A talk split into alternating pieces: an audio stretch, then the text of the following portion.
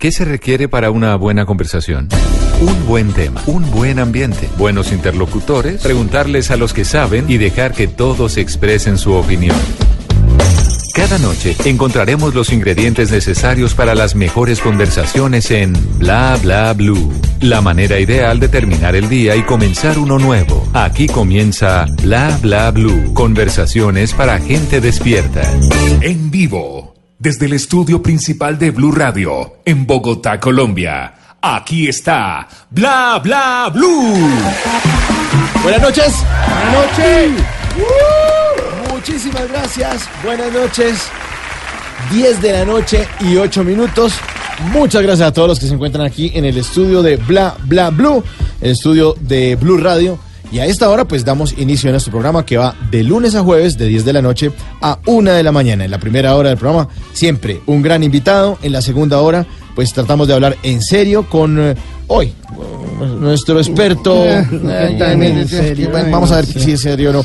Pero hoy es el Día Mundial de la Lucha contra el Cáncer y nuestro experto antropólogo, eh, don Esteban Cruz, nos tiene una cantidad de datos del origen del cáncer que viene también incluso de, del cangrejo, del signo zodiacal. Él nos va a explicar eso después de las 11 de la noche, una cantidad de estadísticas y conciencia también para eh, todos los habitantes del país que nos están escuchando y que de pronto pueden eh, tener sospechas de esta enfermedad, qué hacer, qué no hacer, eh, cómo tratar esto y una cantidad de datos interesantes como los que siempre nos trae Esteban Cruz entre las 11 y las 12 de la noche.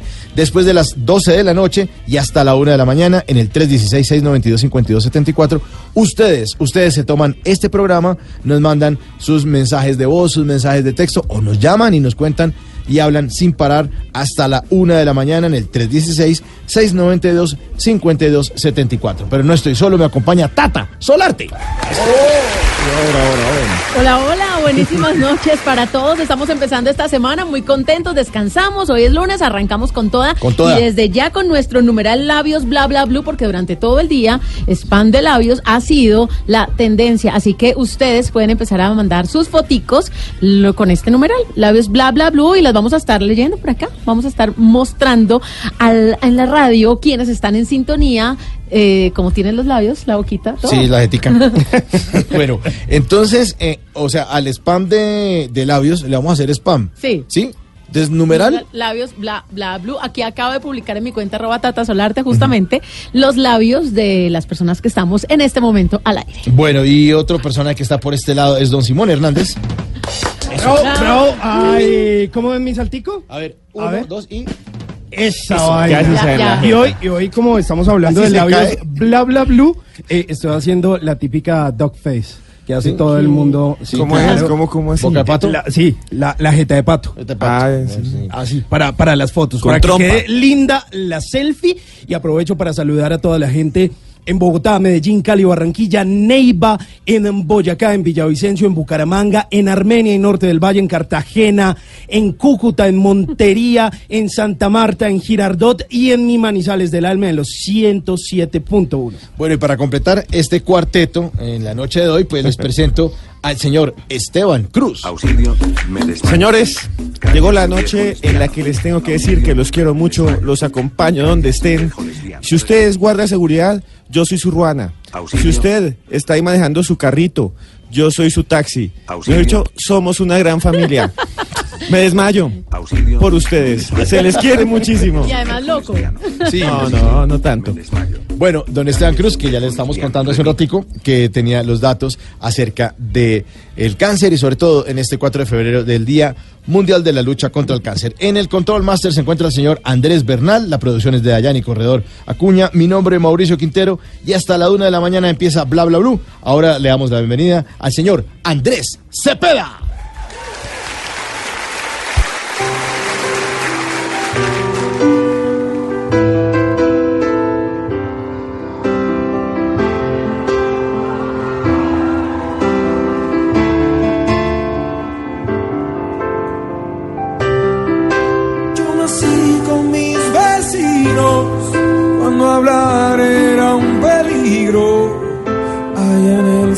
73.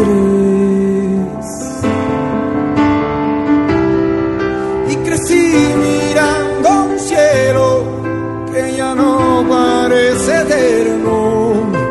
con hierbas ni con fe. Me enseñaron de pelado que Dios solo muestra un lado y se le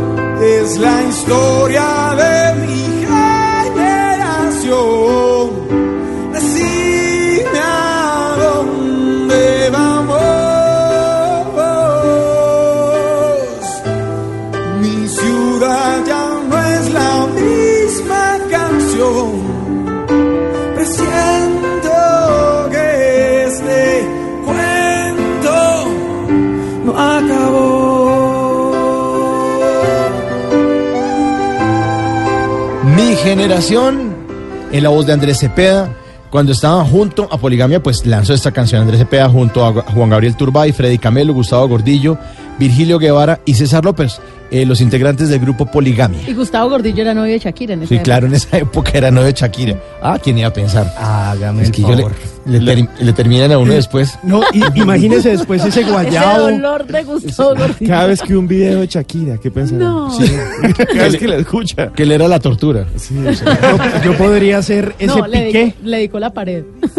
Ay, no más, no. ¿Qué tal que nos está escuchando? Bueno, pero eso es una bella versión de un álbum que se llama Siempre queda una canción, una, eh, una versión grabada, un desconectado, hecho en el Teatro Colón de Bogotá, donde Andrés Cepeda, pues, eh, cantó también canciones de poligamia y unas nuevas también de él, como El Carpintero y Se Morir. Sí, señor. Eh, Andrés Cepeda, que inició su carrera eh, como solista con una disquera que no era eh, tan conocida y solo hace algunos años pues dio la vuelta para firmar junto a Sony Music. Pero en ese momento pues eh, se juntó con muy buenos músicos. Él nunca ha sido como el, el hombre compositor, pero sí ha tenido a mucha gente talentosa detrás. Incluso eh, cuando formaron un Poligamia por allá por 1990, los que se encargaban de la composición era eh, Juan Gabriel Turbay y los otros integrantes de la banda como César López, que lo reconocemos por todo el tema de la escopetarra. Ellos salieron de un colegio que se llamó el Emilio, o se llama el Emilio, Emilio Valenzuela. Valenzuela, El Emilio. y pues hoy en día Andrés Cepeda se ha ganado varios Latin Grammy, ha tenido muchas nominaciones y es uno de los artistas pop más importantes del país. Y a propósito de la canción, la historia de mi generación se convirtió en el retrato de una vida de barrio de la clase media bogotana, aunque todos los jóvenes de Colombia se sintieron identificados, aunque era una canción muy bogotana. Muchos nuevos oyentes de Andrés Cepeda que de pronto no vivieron ese momento pudieron entender el tema de las bombas, pudieron entender el tema de Lucho Herrera, que lo veían como lejano y lo acercaron a través de esta canción, la nueva generación también. Pues nuestro invitado hoy tiene que ver también con nuestra generación. Mientras tanto, aquí está Andrés Cepeda, mi generación. Aunque pase mucho tiempo, juraremos no estar viejos.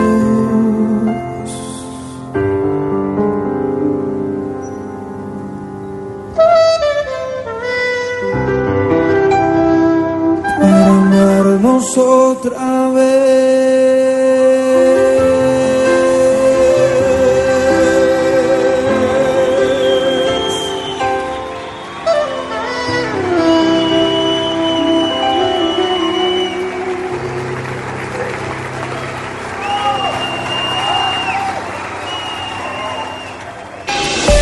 Con Decameron el año se pasa viajando. Si lo planeas, lo logras. En Blue Radio son las 10, 17 minutos de la noche en Bla Bla Blue. Decameron estás a un flash de tu próximo destino. Pregunta por nuestros saldos en febrero y marzo y obtén hasta un 30% de descuento. Reserva ya 018 510765 y decameron.com. Aplican condiciones. Operado por Servincluidos Limitada. RNT 3961. Bla bla blue. Conversaciones para gente despierta.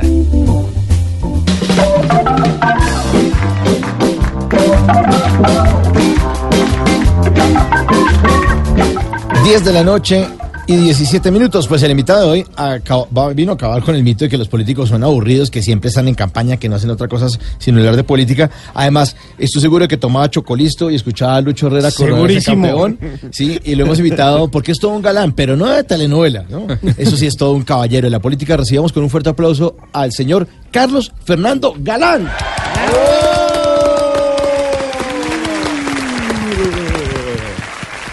Muchas gracias, Mauricio, todo el equipo de Bla Bla Blue, muchas gracias por la invitación. Usted tomaba chocolisto y escuchaba a Lucho Herrera coronarse campeón. Sí, sí, sí, la verdad sí, claro, me acuerdo, me acuerdo en el colegio, uno se le tocaba llevarse un radio y esconderlo porque las carreras eran por la mañana. Claro. Entonces uno estaba en clase durante la carrera, entonces para poder oír el Tour de Francia tocaba ahí a escondidas en clase. Sí, claro que me acuerdo. ¿En qué colegio estudió usted?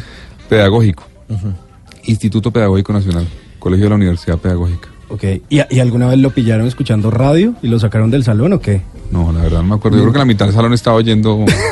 No, pero, pero usted, usted- usted tiene cara de ser muy buen estudiante, de haber sido muy buen estudiante en el Era colegio. bueno, sí, era sí, bueno, la verdad, sí, sí, sí. se le nota. Sí, Pero el que se sentaba adelante y todo el mundo le decía, ay, cállese, galán. El que llevaba todas las tampoco, tareas. tampoco, pero, pero no me iba bien, me iba bien. ¿Sí? Sí, sí, Sí. tiene cara de que llevaba todas las tareas, de que era el buen amigo, el que de Me iba bien acá. copia. Yo me tuve que ir pues del país en el 89, cuando pasó lo de mi papá.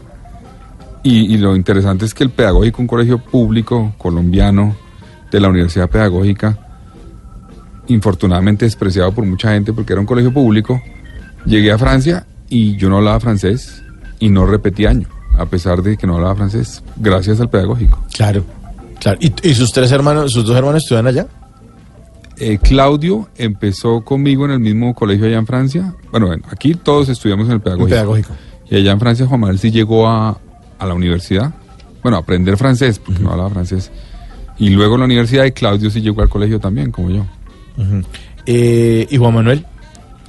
Él hizo bachillerato pedagógico, además en el, en el pedagógico. Es decir. No sé si ustedes saben qué es eso. Es- Sí, No, para ¿cómo? ser profesor. Exactamente. ¿Ah, sí? Él- Sí, como las normales. Como normalista. Exacto, entonces él, por ejemplo, bueno, yo me salvé de que me diera clase, porque a los que estaban detrás, sí, o sea, yo estaba en quinto de primaria y él a los de cuarto les dio clase. ¿En serio? Sí. Es que mi sí. hermano me dicta clase. Le daba clase, le daba clase. Y, y por ahí una vez encontramos unas cartas de los, compa- de los niños que, que recibían clase de él, quejándose algunos, diciendo que era demasiado estricto, que era no sé qué, que era ta, ta, ta. Bueno, y, y- y entonces usted estudió en el, en- en el pedagógico y además era como margen de error, porque normalmente los hijos de los políticos siempre están en colegios de estrato 6, trilingües, Pues y es eso que- van con escolta al co- y ustedes en el pedagógico Pues relajados. es que mi papá, mi papá conoció el pedagógico cuando era ministro de Educación. Hubo un temblor en Bogotá en esa época, hace mucho tiempo, en el año 70 o un poquito antes. Y el pedagógico que queda en la 72, donde está la Universidad Pedagógica, pues tuvo problemas estructurales y él consiguió una sede en la 127. Y allá, digamos, fue donde se instaló el colegio. Él lo conoció por eso y le gustó y dijo, yo quiero que mis hijos estudien en un colegio público. En cierta forma, como, como algo de coherencia. Es decir, si un político pues trabaja por la educación pública, que Claro. sus hijos estén en un colegio público, no en un colegio privado. Sí, como lo que decía también Jaime Garzón, eso es un servidor público, pues no tiene que tener tampoco privilegios de otro estilo, o sea, porque está sirviendo a la gente. Exacto. Y ese colegio tiene una cosa muy especial y es que había gente de, de todos los sectores de la ciudad, Buenísimo. de todos los estratos. Entonces era, era realmente un, una Culturalmente forma- muy rico Sí, también. de integración. Había gente de diferentes regiones del país. Me acuerdo que había, había costeños, había del Pacífico. Y eso, eso le aportaba a uno muchísimo, porque mi papá decía, los, los niños en Colombia eh, que tienen ciertos recursos viven en una burbuja y no tienen ni idea la realidad del país. Claro. Y es más importante para mí, decía él, inclusive, que el, el nivel extraordinario académico, que entiendan el país y que entiendan dónde viven y cuál es la sociedad en la que están. Y además porque eso también genera intolerancia. Cuando uno no aprende a meterse con gente diferente a uno, uno no soporta a los que son distintos. Claro. Y si uno está desde el colegio estudiando con gente, como usted cuenta del Pacífico, con costeños o con gente de todos los estratos, uno se pone los zapatos de los demás y dice, en la casita de los otros no es lo que hay en mi casita, que es... Y por eso a muchos les da durísimo la universidad, por Sí. ese choque cultural que Claro, se encuentran cultural. también. Exactamente. Bueno, y entonces estaba allá en el colegio Pero hablando, porque a veces ese mismo, bueno, que ahora le dicen bullying o ese matoneo. La montadera ese- de nuestra se- época. Se devuelve, ¿no? Entonces, pues como que usted estaba de pronto ahí como observador, obviamente, pues privilegiado porque su papá eh, era un político prestante del país, pero nunca, digamos, lo señalaron por ser un galán, como, ay, allá, el hijo, no sé Claro, qué". ¿no? y eso y uno tenía que aprender a, a- a lidiar con eso, que cualquier cosa, igual cual- cualquier pelea, surgía el tema, ah, es que ustedes creen que porque no, entonces uno decía, no, no, no, y lo trataban en el colegio a uno igual a los Claro. demás. Todos los profesores nos trataban idéntico que a los demás, no había diferencia. eh, solo fue, digamos, un poco al final, cuando ya estuvo el riesgo, el riesgo era muy alto, que dejamos de irnos en el bus del colegio y nos llevaban al colegio con, con un carro especial, etcétera. Pero de resto fue, fue igual y tuvimos que aprender a eso, a, a demostrar que nosotros éramos conscientes de que a pesar de que mi papá era una personalidad, no había ninguna razón para que nosotros tuviéramos ningún tipo de tratamiento especial de nadie en el colegio. Eso, eso hacía parte del aprendizaje para nosotros. Sí, porque hay muchos profesores que dicen, puede ser el hijo del presidente de la República, pero los trabajos se entregan el 7 y el 7 es el 7. Y uno, ay, se le cuenta. ¿Y cuánto tiempo estuvo en Francia? Bastante, bueno, eh, del 89 al 95 estuve seis años, hice el colegio eh, francés, allá el liceo francés, y luego me fui a Estados Unidos a estudiar inglés y a, y a la universidad. Estuve siete, ocho años en, en Estados Unidos, o sea, estuve en total 14 por fuera. Y regresa a Colombia y con qué realidad se encuentra. Bueno, yo estuve muy conectado con Colombia todo el tiempo, veníamos periódicamente y uno no se desconectaba, pero por ejemplo cosas como lo- el tema de la música, por ejemplo, pues si uno ya era como atrasado con el tema, uno como que se demoraba en... Le llegan los discos tarde. Sí, entonces eso, exacto. Entonces yo vine a descubrir muchas de las cosas de esos años 90, mucho tiempo después, cuando regresé a Colombia.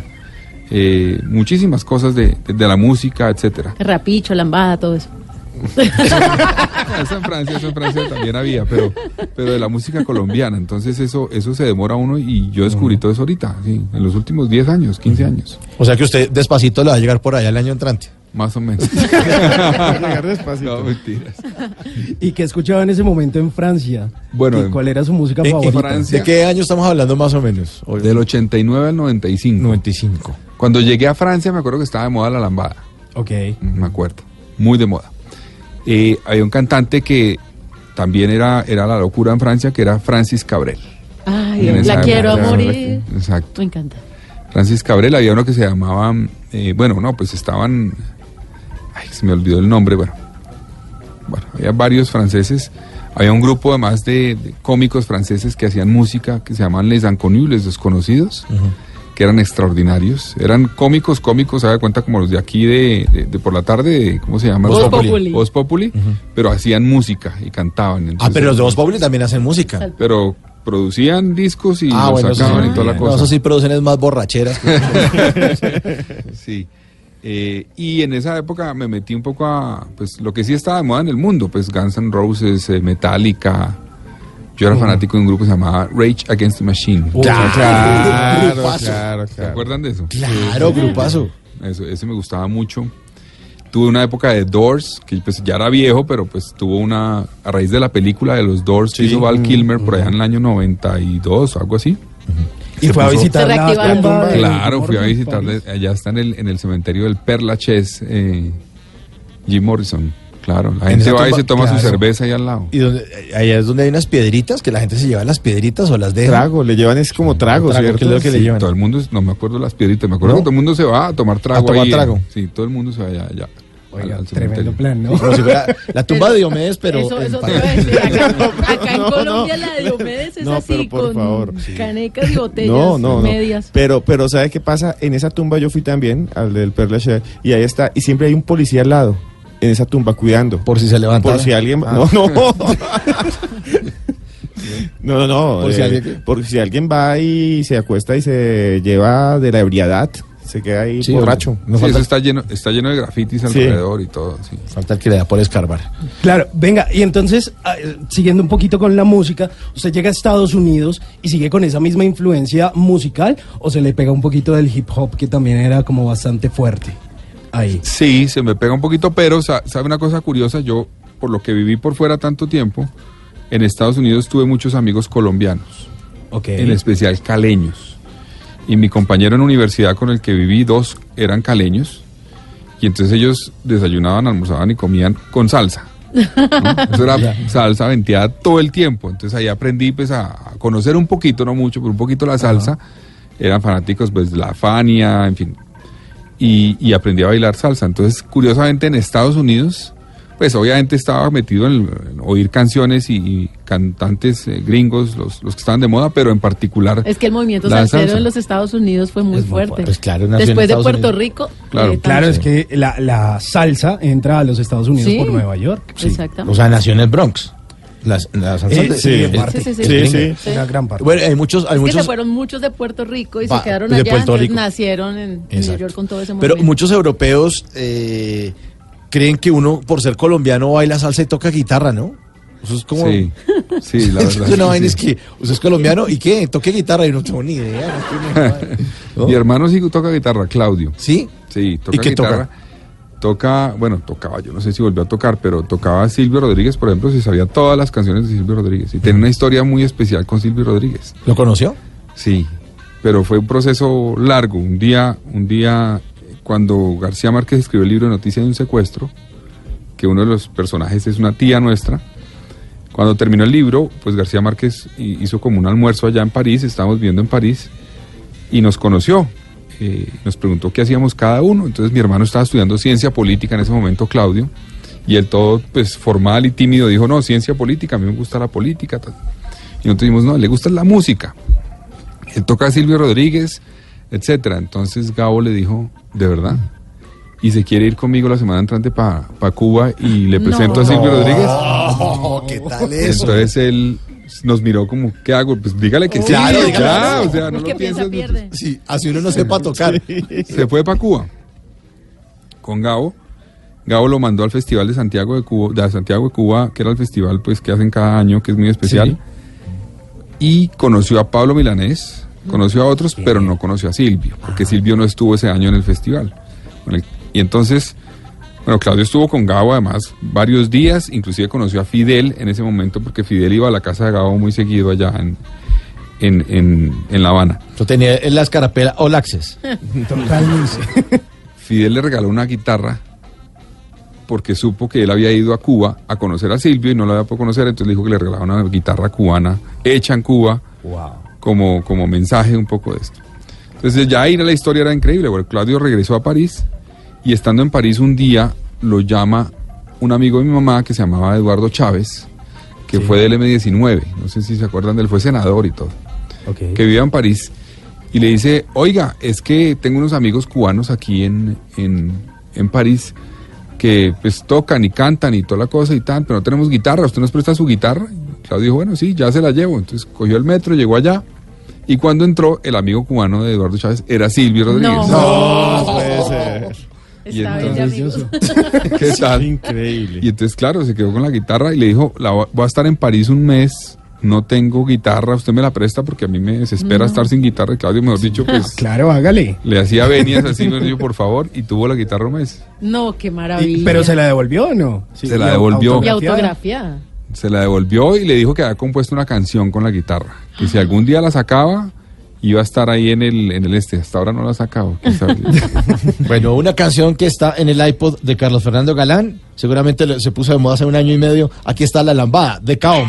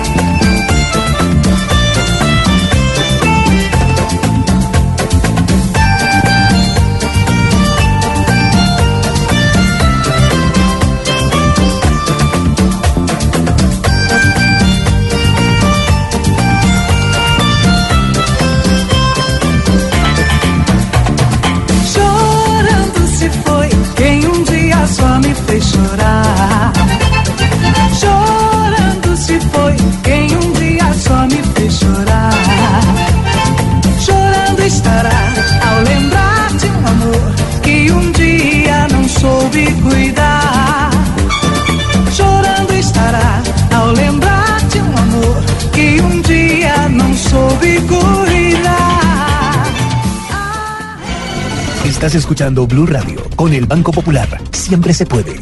Soy Sebastián Pardo y todos los días veo cómo con esfuerzo y dedicación mis ideas se convierten en grandes proyectos.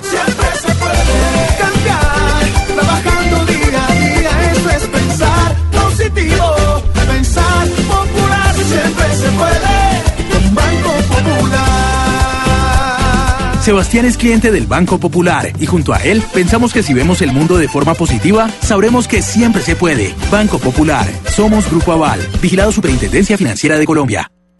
Y ahora en Bla Bla Blue venimos a robar. Muchísimas gracias. En Bla Bla Blue venimos a robar porque vinimos a, a robar. ¿Cuál es su arroba, doctor Galán? Eh, arroba Carlos F. Galán. Carlos F. Galán. Bueno, vamos a robarnos unos trinos. Por ejemplo, este de Julio César González, alias Matador, el famoso caricaturista, puso en su cuenta de Twitter en arroba Matador el tiempo, puso Petro siempre se hace el fajardo cuando le preguntan por Maduro. Está muy bueno. Arroba Michilindri. Michilindri. ¿Qué hago, Tata? Así se llama así. pero ¿cómo se va a poner uno Arroba Michilindri? Michilindri. No, no. Así es. Sí, se inspiró, ¿Qué pasa se inspiró en Twitter y escribió, esa galleta que mojas en el café y cuando estás a punto de llevártela a la boca se rompe, cae te salpica dejándote con la boca abierta y la cara de idiota, esa galleta es la vida. Ay, qué profundo. Sí. Galleta de la Michirilí. Profundo. No, se llama Michilindri. Ah, arroba Michilindri. sí. Bueno, parecía. Sofía Durán en su cuenta de Twitter, arroba Sofía guion al piso, Durán 9 puso, la única guerra que debería existir entre Colombia y Venezuela debe ser por quién hace la mejor arepa. Estoy de acuerdo. Sí, sí, sí. Estoy de acuerdo, una guerra, a morir. Sí. Una cuenta fake de Natalia París, eh, en esa cuenta pusieron una sensual foto de ella provocando, esas fotos de frase provocadora que pone la foto y dice, dime algo rico, ¿no? y, y- y arroba, así es el punk, le escribe, es que el 1% de la población, eso es algo no. rico. Y este último, vinimos a robar, eh, dice arroba charliefhj76, hace uno de esos famosos trinos con banderitas que comparan la misma expresión, dichas, eh, la misma expresión dicha en otro país, y la que decimos aquí en Colombia. Entonces, por ejemplo, pone esto. Dice, bandera de España, sí, te fui infiel. Bandera de México, sí, te fui infiel. Bandera de Bolivia, sí, te fui infiel.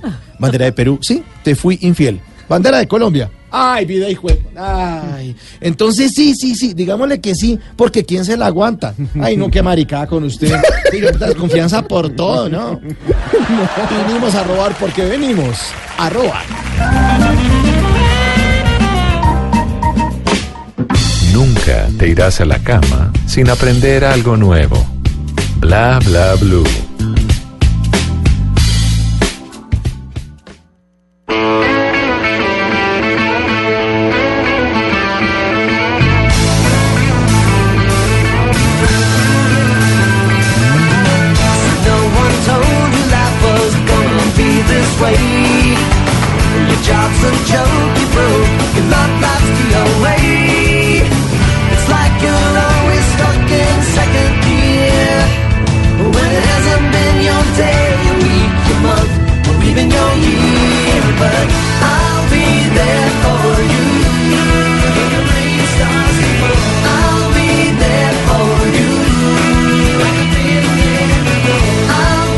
La noche, desde la noche 36 minutos. I'll Be There For You de, de Rembrandt, la banda sonora de Friends. Y estamos con el doctor Carlos Fernando Galán. ¿Le tocó Friends en Estados Unidos? Sí, ¿Cuándo sí, vivió allá? inclusive desde antes. Creo ¿Sí? que, que yo- eso empezó como en- a principios de los 90. En Sí. el 94. Entonces sí, yo alcancé a ver un poquito en, en Europa y el resto en, en Estados Unidos. ¿Y usted qué tal es para las series de televisión? Eh, estoy fanático en, en Netflix de mil series, o sea, uno no tiene tiempo para ver tanta No. serie que hay. Pero ¿no? que anda Sí, viendo. que- Ya, no, ya no se vuelve selectivo. ¿Cuántos capítulos? No, 24, muchos. 86. Hay una serie, que me- una serie que la quitaron de aquí en Netflix Colombia que es The Americans, los americanos. No Uy, sí, la sí. De espías. Muy buena, pero vi solamente hasta el tercer, tercera temporada. Es que cancelaron, la cancelaron y no tiene, quedó inconclusa. No, pero van seis, en Estados Van Unidos seis. van seis, o sea, quedaron faltando tres. Sí. La del Bodyguard, ¿la vieron? No, la No. han visto. No. El, ese de la BBC. No, no, es la, no es la película de Whitney Houston Sí, con no, no, Kevin no. Costner. No, no. Ah, sí, pero esa No. tiene más de 10 capítulos, sí. No, esta tiene apenas seis. ¿Seis? Esa Es nueva, es, británica, es muy buena. Pero sabe, le tengo Eh. una buena noticia. The Americans ya no está en Netflix, pero sí está en la aplicación de Fox Premium. Exacto. La habían sacado, la cancelaron en Netflix y las pasaron al otro lado. Igual que pasó con Ta- Homeland. También, he- ah, esa también era muy buena, esa Muy también buena, la vi. sí. Eh, Sí. También he visto las series un poco macabras en cierta forma, pero la- las de los asesinos gringos, la de Ted Bundy, no La sé si la han visto. las La cintas de Ted Bundy. Sí, esa, Sí, hay, hay unas escenas brutales, sí. pero escenas que nunca habían salido. Muy buenas, se las recomiendo. Y la de, ¿cómo se llamará? Eh, ¿Haciendo un asesino? o- Ah, sí. Making a Murderer. Making a- a Murderer. Uy, sí. Esa es impresionante. Esa es dura. Alguien al, al que acusan, ¿no? De una cosa y uno no sabe si, si mató o no mató, pero está en la cárcel. Steven Avery, creo que se llama. Exacto. Esas son algunas, pero me acuerdo, o sea, por ejemplo, mi esposa le encanta, mi mujer le encanta ver una que se llama The Good Wife. Ok. Ella es abogada, entonces le fascina y que se la repite y yo veamos algo nuevo, ya hemos visto. ya, veamos otra cosa. otra cosa. Entonces, bueno, logré que pasara una que se llama Suits. Ah, Sí, esa me la de abogados, sí, abogados también. sí, abogados. pero esa- esa, bueno, Sí, por sí. lo menos. Bueno, por lo menos. Eh, hay otra que se llama The Sinner, sí. como el pecador, esa es buena también. Y vio House of Cards, obviamente. Sí, sí, claro, claro que la, la Uy, la última temporada no, Ah, no, sí. Desde que no es. Si no se la ha visto, tranquilo.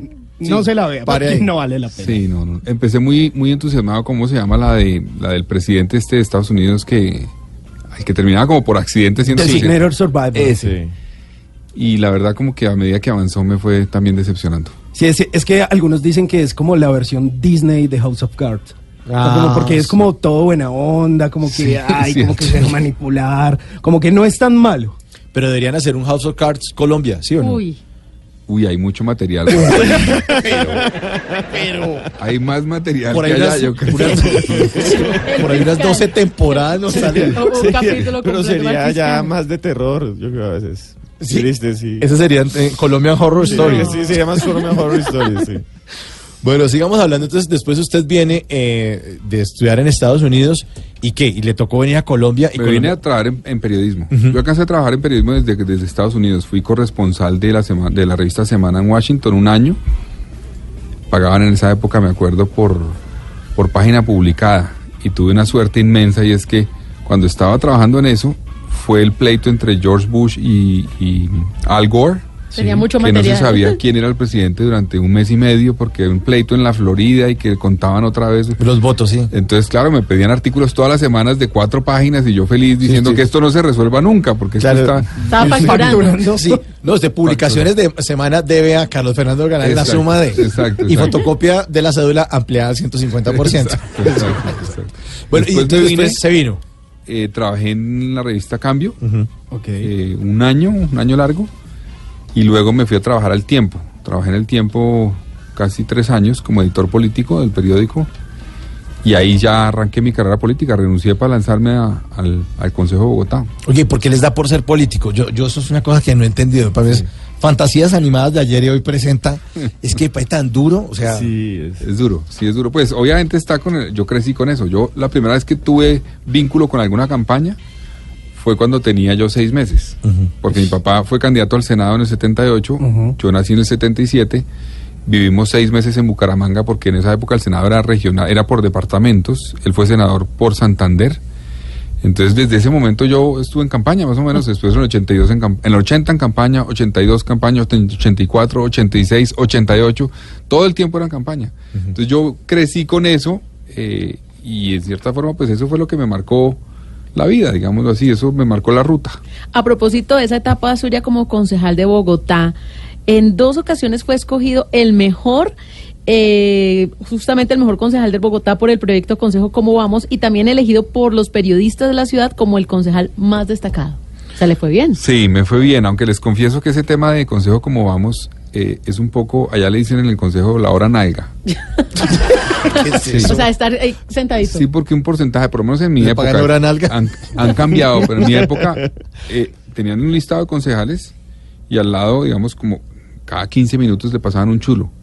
Y ellos, los de Consejo como se, se asomaban al recinto y miraban si estaba sentado uno ahí o no. Si no, le ponían falla. Ah, Entonces yo en las primeras mediciones no me fue bien porque yo estaba, el grueso de la sesión yo estaba ahí, pero a veces me paraba aquí a hablar con uno, no sé qué. Entonces después me tocó como seguir el, el- el folleto de ellos exactamente mirando a ver cómo es que se logra uno y parte, por lo menos el 30% de la calificación era estar sentado todo Hora el nalga. tiempo. en la- Hora nalga. Sí. Eh, esta- este dato que tengo es cierto. que con la mayor votación en la historia del Cabildo Distrital, 48.162 votos, usted fue elegido concejal de Bogotá. Eh, yo, pues es, lo que pasa es que antes del voto preferente no había voto así un individual, era un voto por la lista, la gente votaba por toda una lista. Desde que hay voto preferente se puede votar por un candidato específico. Desde esa época sí, hasta ahora creo que nadie ha logrado una votación similar. Mm, buenísimo. Bueno, usted que es un hombre de viajes, le tengo una aplicación. ¿Se acuerda de una aplicación que se llama TripAdvisor? Sí. Que sirve para saber, mm, pues, le, le- le recomienda a uno restaurantes y sitios turísticos. hoteles, Pues, de todo. De todo. Pues aquí don Simón Hernández, que es eh, todo un mago de la tecnología, se inventó una nueva aplicación aquí en Bla Bla Blue. Pues póngale cuidado. A cada lugar al que uno va, pues uno le echa algo a la tripa, a la tripita, porque a cada lugar uno va y busca algo de comer, busca un lugar para visitar. Y como sé que usted ha estado en estas ciudades, nos vamos a ir a tres ciudades y usted me va a hacer una recomendación de esta aplicación que aquí no se llama TripAdvisor, sino que se llama Tripa. ¿Listo? Bueno, TripAdvisor. TripAdvisor. Entonces, vamos a coger un avión, nos vamos para la primera ciudad y usted me tiene que decir, vea Simón, uno no se puede ir de allá sin haber probado este plato o haber visitado este lugar. ¿Le parece? listo. Cogemos el primer avión a ver a dónde nos lleva.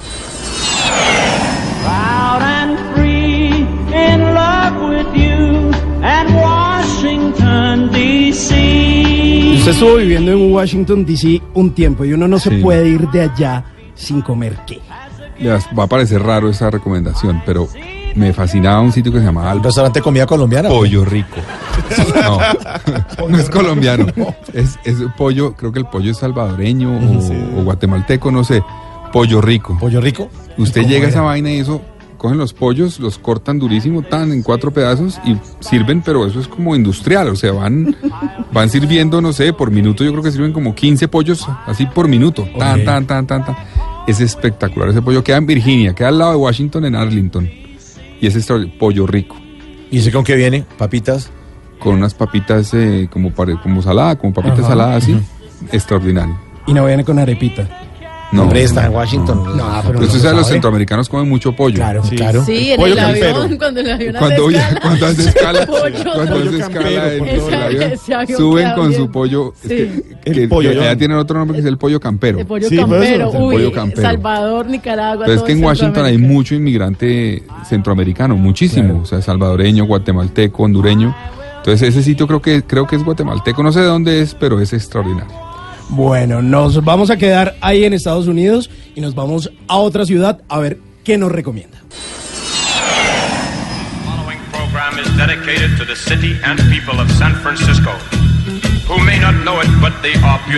Al otro lado del país, San Francisco, California. Y entonces en San Francisco, ¿uno que come?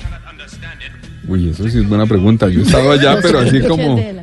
Eh, los sándwiches de Los de la langosta, los de Sí. langosta allá en el, en el Sí, o el, muelle. o el budini ahí en el, en el muelle en el 39. muelle 39. Bueno, no soy tan experto en San Francisco. sí. No. Esas hamburguesas, ¿sí? Out, creo que se llaman. No, no, no tengo presente el nombre, pero Eh. venden algo como acá que se conoce como el pane cook y Ok. eh, con cangrejos, con Ush. calamares, con Pero camarones vale por dentro. 7 dólares. Sí, así de eso barato. es súper barato, pero es delicioso. Bueno, tomo Ahí nota dejo- de esa. Ahí le ¿Cómo dejo es? la ¿De la recomendación. tripa? Sí, de la tripa. De la tripa, bueno, pero entonces como eh, no me recomienda comida, ¿qué lugar me recomienda visitar?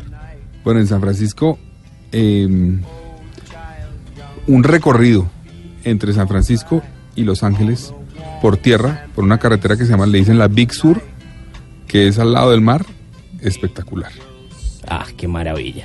Y cambiamos de continente a ver a dónde nos lleva ese avión. London calling to the faraway towns. Now war is declared and battle Y llegamos a Londres, Inglaterra. Y entonces en Londres, ¿uno qué prueba o qué lugar visita? Pues yo me acuerdo de haber comido em, ostras en Londres, pero no sé si el sitio es muy conocido. ¿Sabe quién me llevó además? Una persona que, que- que murió hace poquito, Rafael Merchán, el que era cónsul allá, Sí, sí, sí. Que murió hace poquito, el mes pasado, él era cónsul. Lo visité hace un par de años y me llevó a un sitio extraordinario. Me quedo viendo el nombre, pero extraordinario de, de ostras y él dijo que era lo más famoso que Era había en la Londres. ostra. La ostra, tío. Pues esas son las recomendaciones que nos hace aquí el doctor Galán en esta aplicación que se llama Tripa Adventure. Sí, señor, 1047 estamos con Carlos Fernando Galán en Bla Bla Blue. Fue abatido el jefe del cartel de Medellín, Pablo Escobar Gaviria.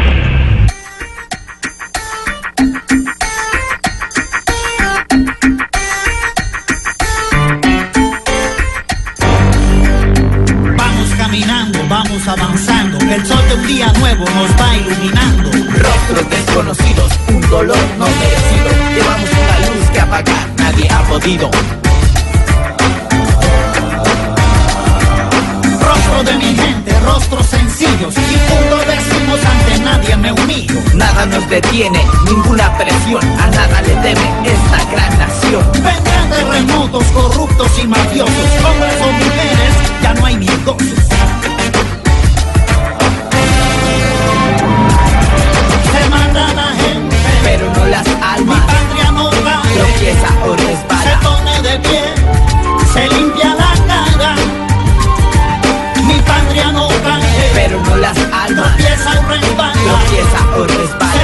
de pie, se limpia la cara. Se mata la gente, Pero no las mi almas. patria no cae. Tropieza o Se resbala. pone de pie, se limpia la cara.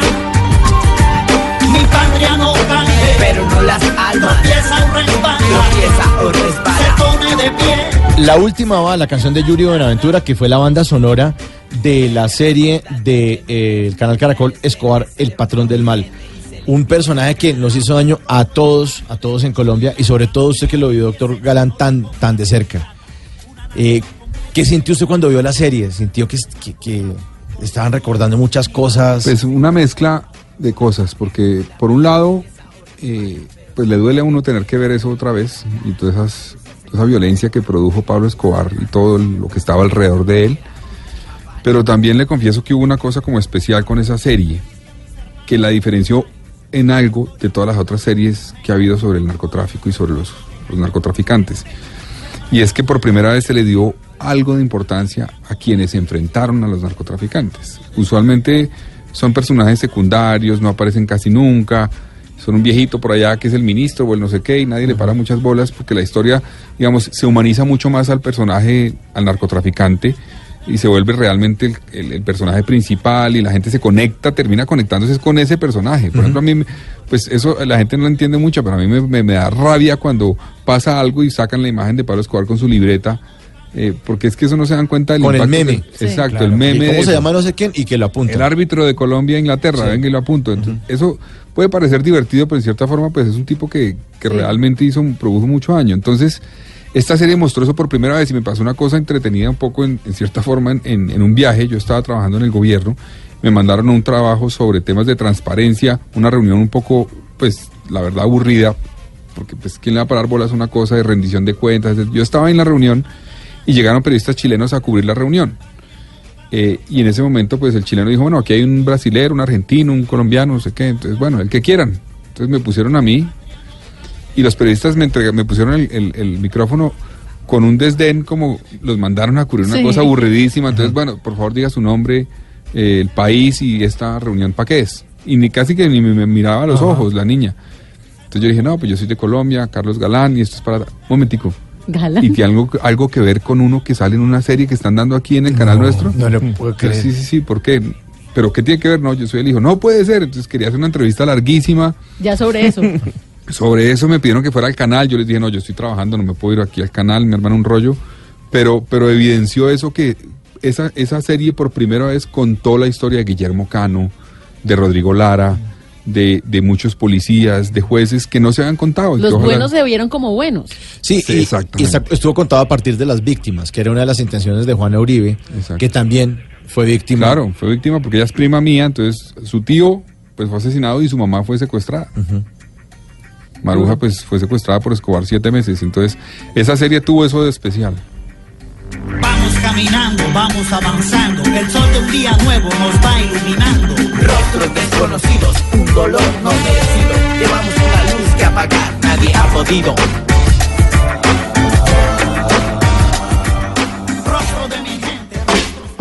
Nunca te irás a la cama sin aprender algo nuevo. Bla bla blue.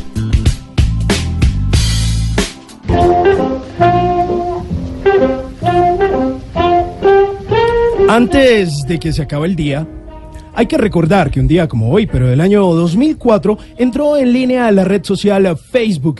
Mark Zuckerberg creó Facebook durante el periodo en el que fue estudiante de la Universidad de Harvard. Pero cuando esta red social comenzó a adquirir popularidad, abandonó las clases.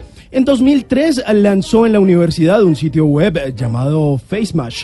Pues resulta que ahí reunía varias fotografías y nombres de estudiantes de Harvard.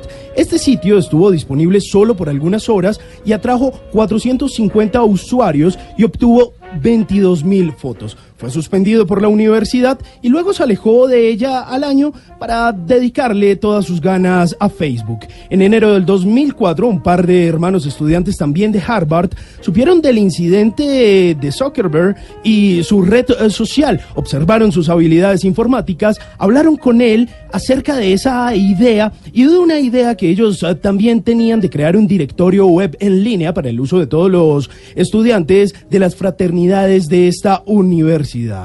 Zuckerberg aceptó y comenzó a trabajar en este proyecto. Trabajaba también al mismo tiempo en uno propio, algo que se llamó The Facebook que apareció en línea precisamente un 4 de febrero del 2004 y lo reflejaba a él como creador. Seis días después, pues estos hermanos abrieron una demanda porque Facebook eh, se les hacía muy similar al sitio web en el que ellos habían estado trabajando. Ese sitio web se iba a llamar Harvard connection.com. Facebook se hizo muy popular entre todos los estudiantes de esta universidad y pronto creció mucho más hasta llegar a todas las instituciones y alcanzó a grandes universidades de los Estados Unidos y de otros países. El éxito de Facebook es innegable y luego de 15 años es uno de los medios más potentes del mundo y bueno, pues a su creador uno de los hombres más adinerados. Antes de que se acabe el día, Recuerde creerle a su intuición, a sus ideas, podrían llevarlo lejos, pero eso sí, con honestidad, para no meterse en tantos problemas como en los que ha estado Mark Zuckerberg.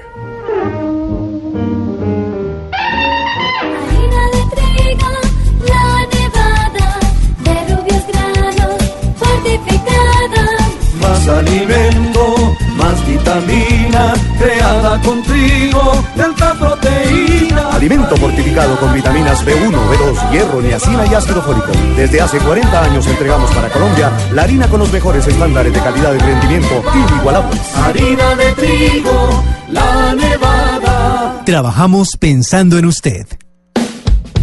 Bla bla blue. Porque en la noche la única que no se cansa es la lengua.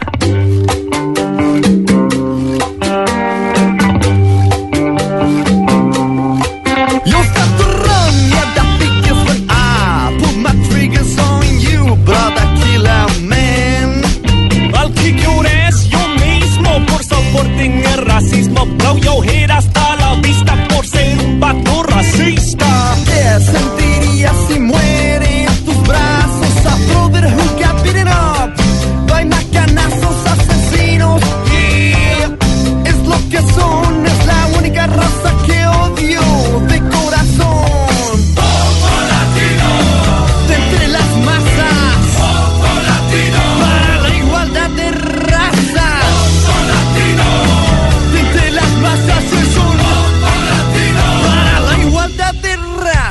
10 de la noche, 56 minutos. Estamos con Carlos Fernando Galán. Buena canción del voto latino, ¿no? Sí, Cada sí, vez sí. está más fuerte el voto latino en Estados Unidos. Muy fuerte, cada vez más y yo creo que va a ser definitivo pronto, ¿no? Sí, seguramente. Definitivo. A ver qué pasa. Bueno, ¿usted qué tal es, eh, doctor Galán, para las cartas, las cosas esotéricas? No, Cero. corazón, cero. Tiene cara de que Cero. no. No, Pero fresco que estas cartas son distintas. Son distintas, Sí, sí. estas cartas nada que ver con, son todas buenas. con malos pensamientos ni con Son cosas oscuras. De hecho, hay mucha luz.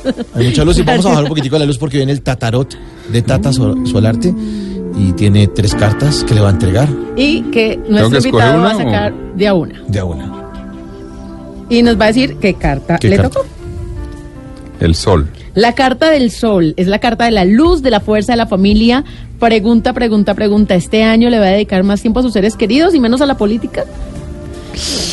Uy, pues ojalá pueda. Espero poder. Uno siempre trata de combinar, eh, equilibrar, digámoslo así, el, el tiempo que le dedica a la política, al trabajo en general y a la familia. Este año puede ser de muchos retos, entonces yo creo que ojalá pueda combinarlo bien y la familia sea clave en el trabajo que pienso hacer. Un premio a la paciencia a las esposas de los políticos. Sí. Sí. De verdad, porque es mucho el tiempo que ellos están ausentes.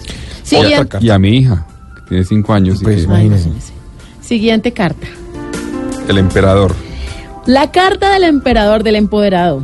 Continuará su lucha por recuperar el nuevo liberalismo, el movimiento que formó su papá, Luis Carlos, en 1984. Sin duda, estamos jugados, yo estoy jugado a hacerlo porque creo, estoy convencido de que Colombia necesita nuevas expresiones políticas y que esas ideas que defendió el neoliberalismo en los años 80 están vigentes y le servirán mucho a Colombia y a Bogotá si se utilizan, si se implementan, si se ponen en práctica.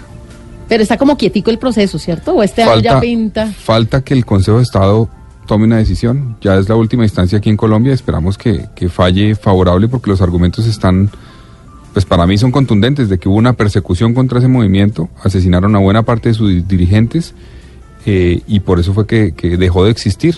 Y si el proceso de paz dijo que aquellos movimientos que dejaron de existir, pues en temas relacionados con el conflicto, revivan, pues el nuevo liberalismo debería revivir. El argumento está. Y la última carta. El loco. La locura. ¿Por qué le salió esa? Según las cartas, usted cree mucho en la verdad y por aquí vemos que usted cree que el cuento de la paz le falta un pedazo. Es una locura, si lo cree, conflicto, corrupción. El cuento de la paz. Al cuento de la paz le falta un pedazo dentro de la locura que se ve aquí en esta carta. Pues yo creo que en Colombia sí, digamos, estamos a, a mitad de camino con el tema de la paz, obviamente, y con el tema de la verdad, con el tema de la reconciliación. Estamos en un momento crítico porque debemos proteger, en mi opinión, lo que hemos logrado, que hemos logrado mucho, y veo que está en riesgo. Pues hoy estamos viendo otra vez, ustedes, cuando uno abre eh, el periódico, cuando pone el radio, las noticias, otra vez enfrentamientos, otra vez que hay que armar civiles o quieren armar civiles. En fin, estamos en una etapa crítica que yo creo que es fundamental ser prudentes, ser conscientes de que se ha avanzado mucho en eso y que ojalá se continúe. Muy Ahí estaban las nada de esotérico. ¿sí? Vea, doctor, yo le quiero hacer una pregunta de algo que yo viví y quiero que usted responda muy rápido, también le va a hacer muy rápido. En el año 2010, a mí el alcalde de Bogotá me mandó a hacer eh, las celebraciones del bicentenario del Consejo de Bogotá. Y don Gabriel Pardo García Peña me dijo, Esteban, usted vaya para allá. Yo llegué allá y se ordenó un concurso para el himno del Consejo. No sé si usted se acuerda de ese tiempo. ¿Himno del Consejo? ¿Himno del Consejo? Y, y me tocó hacer un cómic que se llamaba Cómic Bicentenario. El presidente del consejo era el doctor Celio Nieves, que es muy querido en Celio. Pero usted que está buscando un contrato. No, no, no. No, es que le quiero contar una. Es que esto fue, esto fue memorable. Entonces yo llegué al consejo y en la plaza. doctor, usted y yo, ¿cómo vamos a ir? en la plaza, en el parquecito, ahí estaban sentados ustedes, está sentado usted. Y entonces me tocó hablar con un concejal que se llamaba Isaac Moreno de Caro, que en ese tiempo sí. estaba. Y estaba al lado de usted. Y entonces eh, yo lo empujé sin darme cuenta porque yo llevaba una maletica a Isaac Moreno y se le cayó una bolsa y dijo, ¡ole! Me hizo caer los cocos. Y cayeron como unos ocho cocos. Y después se volteó. Sí, y después se volteó y estaban ustedes cerca y al rato empezó Isaac Moreno a discutir con usted, diciéndole, usted no es un verdadero galán, eso no está comprobado que ustedes sean de el prócer de la independencia. Y empezó a decirle así. Y usted simplemente se reía. ¿Ha, vivido momentos así como esos que parecen surrealistas en el consejo con personajes así? Sí, claro, en- y en el Congreso, pues en el Consejo y en el Congreso ha habido... per- yo yo me, acuer- me acordé de la segunda parte, no me acuerdo de la etapa de los cocos. Porque estábamos en la parte de atrás. Estamos en la parte de atrás. llegó, llegó Isaac Moreno y después de Isaac Moreno no, se- no se me olvida. Yo me dijo, porque este es mi último acto. Yo me retiro para ser rector. Lo mío es la educación. Y se fue. Él era un, es un personaje parecido al hermano, ¿no? A Carlos Moreno de Caro. Pero claro, episodios como ese en el Consejo peleas que a punto de darse uno en la... Sí. En el Congreso también. Que hasta Pues a mí, rato, ¿no se a mí casi me cascan, ¿no se acuerdan un, un debate que hubo en el Congreso Hace poco, además, el año pasado. ¿Ah, sí? Yo- Con Uribe, sí. Sí, sí, sí, sí, ya Si fue. no, está, si no está el presidente del Congreso en la mitad, yo creo que me habrían cascado. Bueno, doctor Galán, ¿le puedo hacer una pregunta? ¿Le Claro. gustó la, pre- la pregunta de mente De mente de... Auxilio, me cállese viejo lesbiano. Es la parte seria del programa. Sería el programa. Viejo lesbiano. Los cocos. 11 de la noche, dos minutos, doctor Galán. Muchísimas gracias por haber estado aquí en Bla Bla Bla. Muchas gracias a ustedes por la invitación y ahora los voy a oír porque la verdad a mí a veces me toca acostarme temprano porque mi hija pues se levanta temprano, entonces uno ya hasta ahora está un poco cansado, pero pero muy chévere el programa, muchas gracias y seré un oyente más. Bueno, muchísimas gracias. Doctor Carlos Fernando Galán en Bla Bla Blue.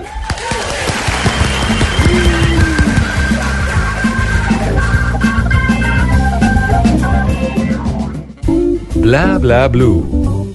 Conversaciones para gente despierta.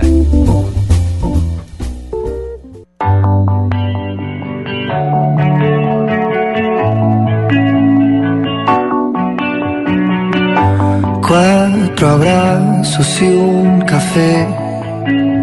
Apenas me desperté y al mirarte recordé que ya todo lo encontré en tu mano, en mi mano, de todo escapamos juntos, ver el sol caer.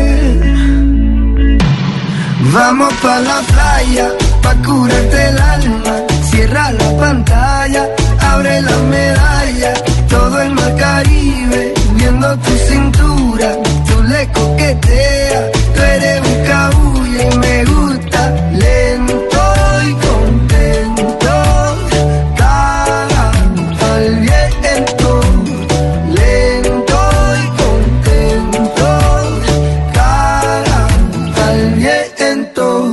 Pa' sentir la arena en los pies, pa' que el sol no pinte la piel. Pa' jugar como niños, darnos cariño como la primera vez que te miré. Yo supe que estaría a tus pies, desde que se tocaron tu mano y mi mano. De todo escapamos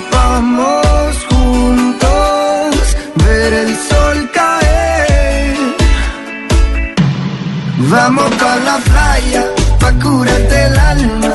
Cierra la pantalla, abre la medalla. Todo el mar Caribe, viendo tu cintura. Tú le coqueteas, tú eres un cabulla. Vamos pa' la playa. Vamos para la playa y vamos a pedir un deseo en Bla Bla Blue porque son las 11 de la noche y 11 minutos. Ya mismo. Espere, espere, A ver, espere. deseo. Que lleguemos ya a la playa. Uy, qué bueno fuera, ¿se imagina? Ay, qué delicia para todos los que nos están rico. escuchando en las costas de nuestro país, por Claro. ejemplo, la costa norte, Cartagena, Santa Marta, Santa en la Guajira también con esas playas tan lindas, Mm. San Bernardo del Viento también y el Pacífico, También. Ladrilleros, Juan Chaco, Guapi, Bahía Solano. Punta Mulato. Ay, qué delicia. Bueno. Ahí estamos con calma, con Calma Pedro Capó. Es de las canciones que ocupa el primer lugar en varios rankings musicales con justamente esta versión que nos ha transportado a todos nuevamente después de lo logrado por Luis Fonsi con Puerto Rico. Este artista que se llama Pedro Capó, que además es actor y cantante, pues nos vuelve a trasladar a Puerto Rico, vuelven a dar ganas de conocer Puerto Rico y esta sin duda alguna es su éxito reconocido no solamente en redes, sino también en diferentes canales y plataformas musicales en el mundo. Dice él, si por mí fuera, sacaría una canción cada dos días, pero la disquera dice que eso no es buena idea. Y con esta me han tenido que todavía la aguante, la aguante, porque sabemos que se la encuentran hasta en la sopa, pero sabemos que hay muchas personas que apenas la están descubriendo. Y nuestros oyentes le están haciendo spam al spam de labios. Con el numeral bla bla, eh, el numeral Labios. labios bla bla blue, pues están mandando fotografías de los labios. Nosotros ya mandamos una de la jetica arrugadita Sí, haciendo carepato. Numeral labios bla bla blue. Y después de las 12 de la noche, ustedes se conectan con bla bla blue para contar lo que quieran. Nos hablan de usted, de su familia, de lo que hacen, de por qué están despiertos hasta ahora. En el 316-692-5274 o pueden mandar mensajes de texto o mensajes de voz opinando sobre lo que quieran. O pidan el deseo, o cuéntenos el deseo que pidieron a las 11 y Sí, 11. o manden el spam de labios también, numeral, La fotico. numeral, labios, bla, bla, bla, la fotico. Jair Chaux envía unos labios michelados. Como son labios michelados. Como la cerveza, michelada. Ah, llenos de- Como, como con azúcar. Como con con, azúcar. limón y azúcar. Sí, parece. O sal y azúcar. Sí. También. Sal y azúcar. Se le tienen las dos presentaciones. Modalidades, labio michelado. Francisco Gómez dice, te pasaste y nos manda un spam de labios bla bla blue, pero es un niño muerto de la risa. Bueno, ahí está. Numeral labios, bla, bla, bla, para que ustedes manden su spam de labios, para hacerle el spam al spam de labios. Y el teléfono, lo repito, 316 692 52 74 316 692 52 74 11 de la noche, 13 minutos en Bla Bla Blue.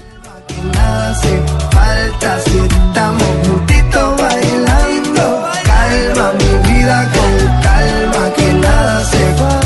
falta si estamos juntitos andando. Calma mi vida con calma. Bla bla blue. Conversaciones para gente despierta.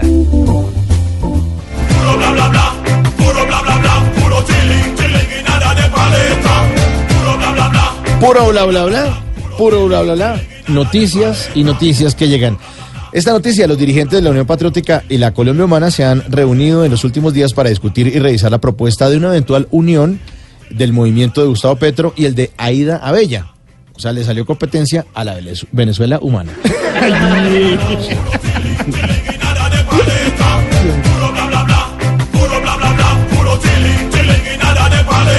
En mi nombre el de las FARC pido perdón. Nayibe Rojas, la primera guerrillera extraditada a Estados Unidos que tras 13 años de prisión regresó a Colombia hace unos meses y hace una semana quedó en libertad.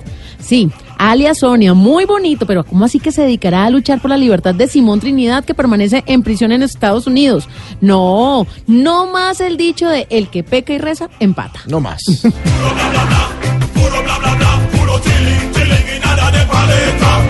Capturan a alias El Mudo, uno de los más buscados por asesinatos de líderes sociales. Y bueno, ojalá el gobierno se ponga las pilas con tantos crímenes, porque por ahora siguen así, mudos.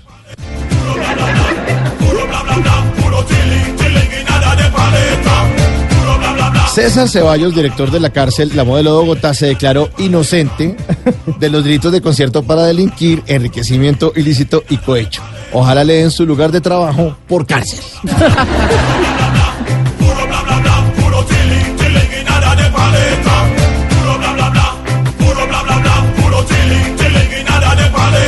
¿Servirían los consejos sexuales de la serie Sex Education en la vida real? El gran acierto de la serie es que no solo habla de sexo, sino también de valores. Hmm, pero recuerden, si los consejos fueran tan buenos, nadie los daba gratis.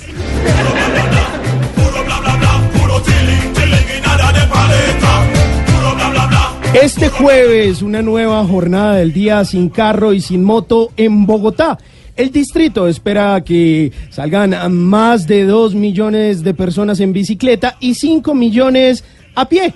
Y así seguiremos a pie, porque con Transmilenio a 2400 va a tocar andar en dos, pero en dos patas.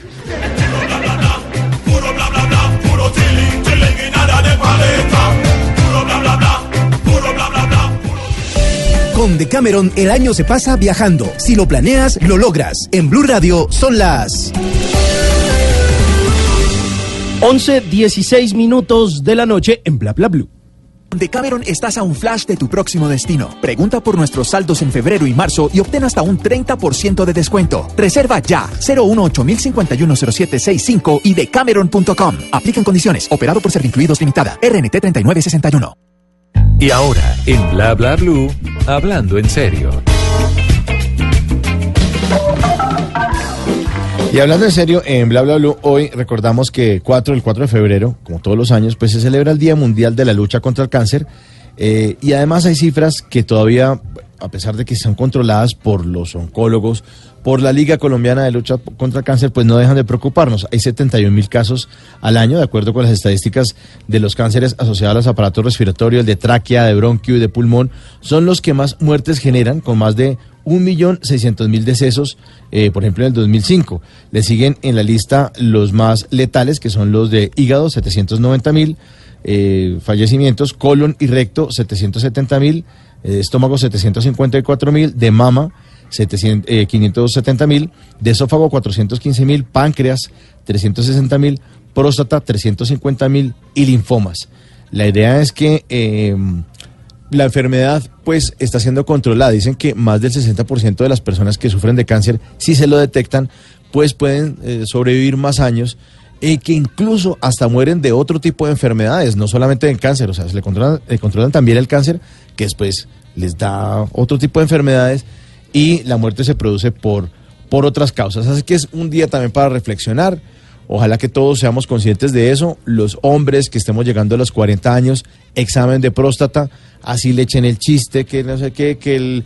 Doctor el- Manota, el- no, doctor esto Manota- es demasiado serio. es muy, muy serio. Y lo digo, y lo digo con conocimiento de causa porque mi, mi padre murió de cáncer de próstata en el 2008 y yo antes de llegar a los 40 años ya estaba, o sea, abandoné el chistecito y dejé la pendeja. Ay, sí, que es que el urólogo, que doctor Manotas, que doctor sin un besito y así como así. Mire, no es chistoso cuando uno tiene el caso tan cerca y prevenir pues es la mejor forma de controlar ese, el de mama, pues ni lo, ni lo Sí, el las mujeres. Que muy seguramente ya todas las mujeres hemos tomado conciencia de hacérnoslo de manera permanente. Incluso usted, esposo, que está en sintonía también, hágalo junto con su esposa, ¿no? Porque realmente eso es una situación de familia.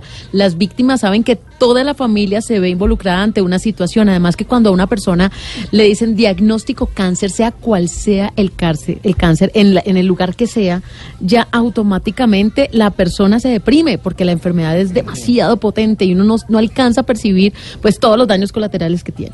Bueno, pues para hablar del cáncer y para pues, darle un contexto a esta enfermedad, pues vamos a hablar del origen eh, del cáncer, eh, hablar de las comidas que también están relacionadas eh, con la ingesta de alimentos y el cáncer, y también eh, con un, un, un animal que es eh, invulnerable al cáncer. Esos datos nos tiene Esteban Cruz. Para Bueno. arrancar, entonces, que hablemos entonces de- del, del origen del nombre.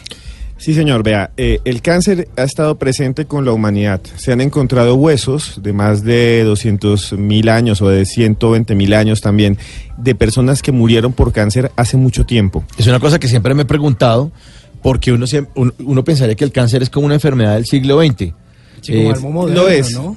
Por, lo, por el estrés, por la alimentación. O sea, si usted hace 150 años comía todo el día gallina de patio y los jugos de mora se los hacían con las moras que uno arrancaba del patio y si se queda sin trabajo, pues su familia lo ayuda y no hay tanto estrés y tanta comida chatarra y no tanta exposición y tanto cigarrillo. Pero No, entonces lo primero es eso. Tiene realmente- que ver, sí. tiene que ver el cáncer con todo eso. No, sí, y, pero vea, entendamos esto de esta manera, Tata. Eh, el cáncer se da generalmente entre personas que sobrepasan los 30 años. Sí, hay niños con cáncer, sí, hay gente de 20 años con cáncer, pero la prevalencia es menor. Eh, hoy es la enfermedad del siglo XXI, sobre todo porque vivimos más. Y como vivimos más, podemos manifestar cáncer en, en momentos de nuestra vida que todavía son productivos como los 60 años. ¿Sabe cuál era el promedio de vida en la Colombia indígena antes de los españoles? 18 años. Increíble. O sea, si usted tenía ya ven- en el, en el Imperio Romano eran 23 años a 25 años. O sea, si había alguien de 30 ya estaba tirando panciano. Y entonces... Oiga, Simón. Claro, y entonces el cáncer no era tan presente, pero existía. Porque, claro, se manifiesta a todas las edades. Lo que trato de decir es que en la medida en que hemos vivido más, tenemos más opción de desarrollar cáncer. Y en la medida en que vivimos más, nos envejecemos. Y en la medida en que nos envejecemos, el cáncer puede hacerse presente porque él es una deformación del DNA. El, cáncer son las células de nuestro propio cuerpo, por eso no generamos fiebres, no generamos anticuerpos a veces. eh, y no es una enfermedad infecciosa, sino es nuestro propio cuerpo que crece desordenadamente. Las células eh, tienen una forma muy diferente y no paran y no se autodestruyen. Nuestras células están programadas para autodestruirse y reemplazarse. Es más, si usted que me está escuchando eh, se viera hace apenas seis meses, todo su cuerpo se ha renovado. Los huesos se renuevan menos, pero la piel se renueva todo el tiempo. Por eso nuestras casas se llenan de polvo. Usted dice, esto se llenó de polvo como el berraco, pero es que aquí no hay nadie, aquí nadie barre. Y usted coloca el dedo y lo pasa por encima de la mesa y puede ahí escribir un nombre y ese, ese polvo, señor. corazón. Sí, un corazón. Ese polvo en la mayoría de los casos en las casas, señores, no llegó de la calle, no llegó de un tierrero, no llegó de nada. Es su propia piel. Nuestra piel, la mayoría del polvo de la casa es nuestra propia piel, que se va reemplazando. Y es más, usted no ha visto que usted se rasca y si hay sol se ve cómo sale ahí el polvo. Ah, Inténtelo. sí. Claro, Claro, Y es porque las células se van muriendo y las van reemplazando unas nuevas. Y así pasa con casi todas de nuestro cuerpo, menos las neuronas, que son las que piensan, donde está nuestra voz interior. Pues el cáncer es un desorden.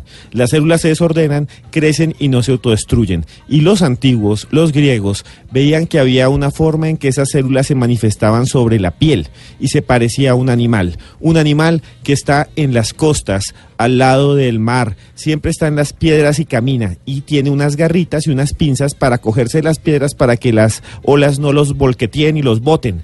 Y ellos también veían en el cielo ese animal y le llamaban cáncer. Cáncer significa cangrejo. El cáncer es la enfermedad cangrejo. Y les voy a explicar por qué.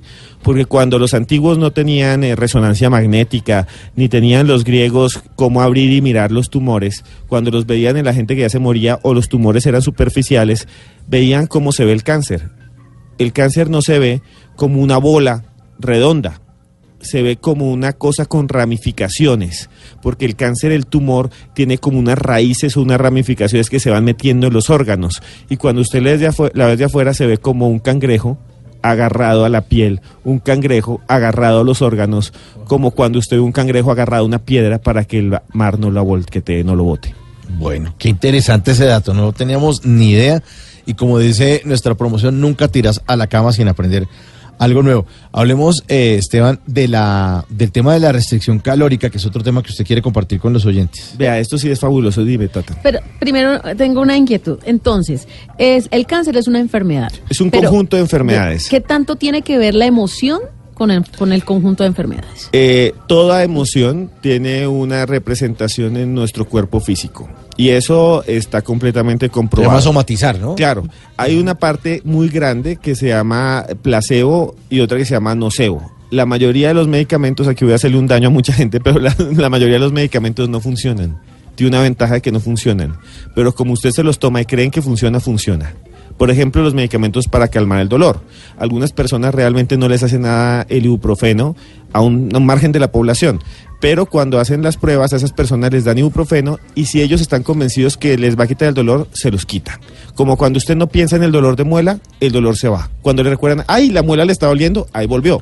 Sí, es Y como esto- el niño que se cae y la mamá no lo está viendo, entonces no llora. Pero si se la celebran, se mete una berriada ni la berraca. Eso es una cosa. La otra cosa es el cáncer y ese es real. Y a pesar de que yo tenga una mentalidad positiva, si yo me voy a un lugar donde haya radiación porque hubo una explosión como en Fukushima, en Japón, me va a dar cáncer. Así yo sea un tipo positivo.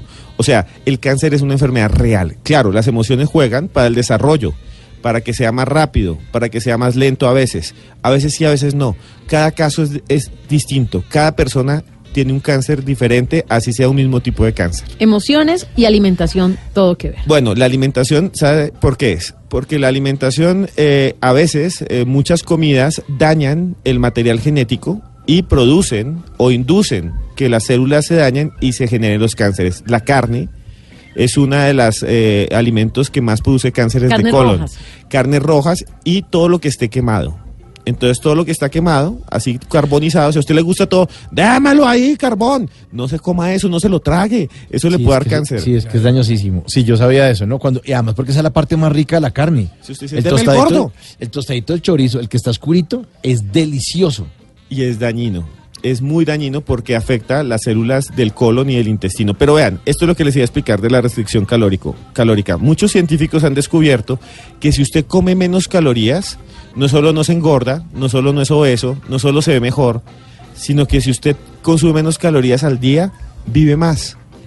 El 20% de los ratones que les dieron, cogió un montón de ratones y a, y a, a 80 le dieron harta tragantina. Ahí, coma, coma. Y les echaban ahí Engorde comida, eso, ratones. engorde, eso, hamburguesa para ratón, grasa, manteca. y entonces el ra- eso decían, decían la hamburguesa para ratón. Sí, hamburguesa, eh, Pero- no sé, pero venía pedazos de hamburguesa. y Sí, así con ¿o? papitas, con harta tártara, Ay, no, tártara. Entonces, enredar, la hamburguesa se engorda. La hamburguesa Como engorda. rat. Sí, como rat. Le tragan como a rata. Ajá. Y entonces, vea, y se vuelve así grande. Entonces es como cuando uno le sale un runcho en la calle, que son esas ratas grandes, y dice, uy, eso no es una rata, es un chigüiro, un borugo. Pero bueno, estos crecen, estas ratas crecen y se engordan y a las otras Ajá. les dan menos calorías incluso que lo que come una rata normalmente. O sea, si una rata come 80 calorías, le van a dar 20. Pero eso no significa desnutrirse. Están nutridas y bien, pero con poquitas calorías. Lo suficiente. Históricamente se ha hecho el mismo experimento y las ratas cuando tienen esto de restricción calórica viven 20% más que todas las demás.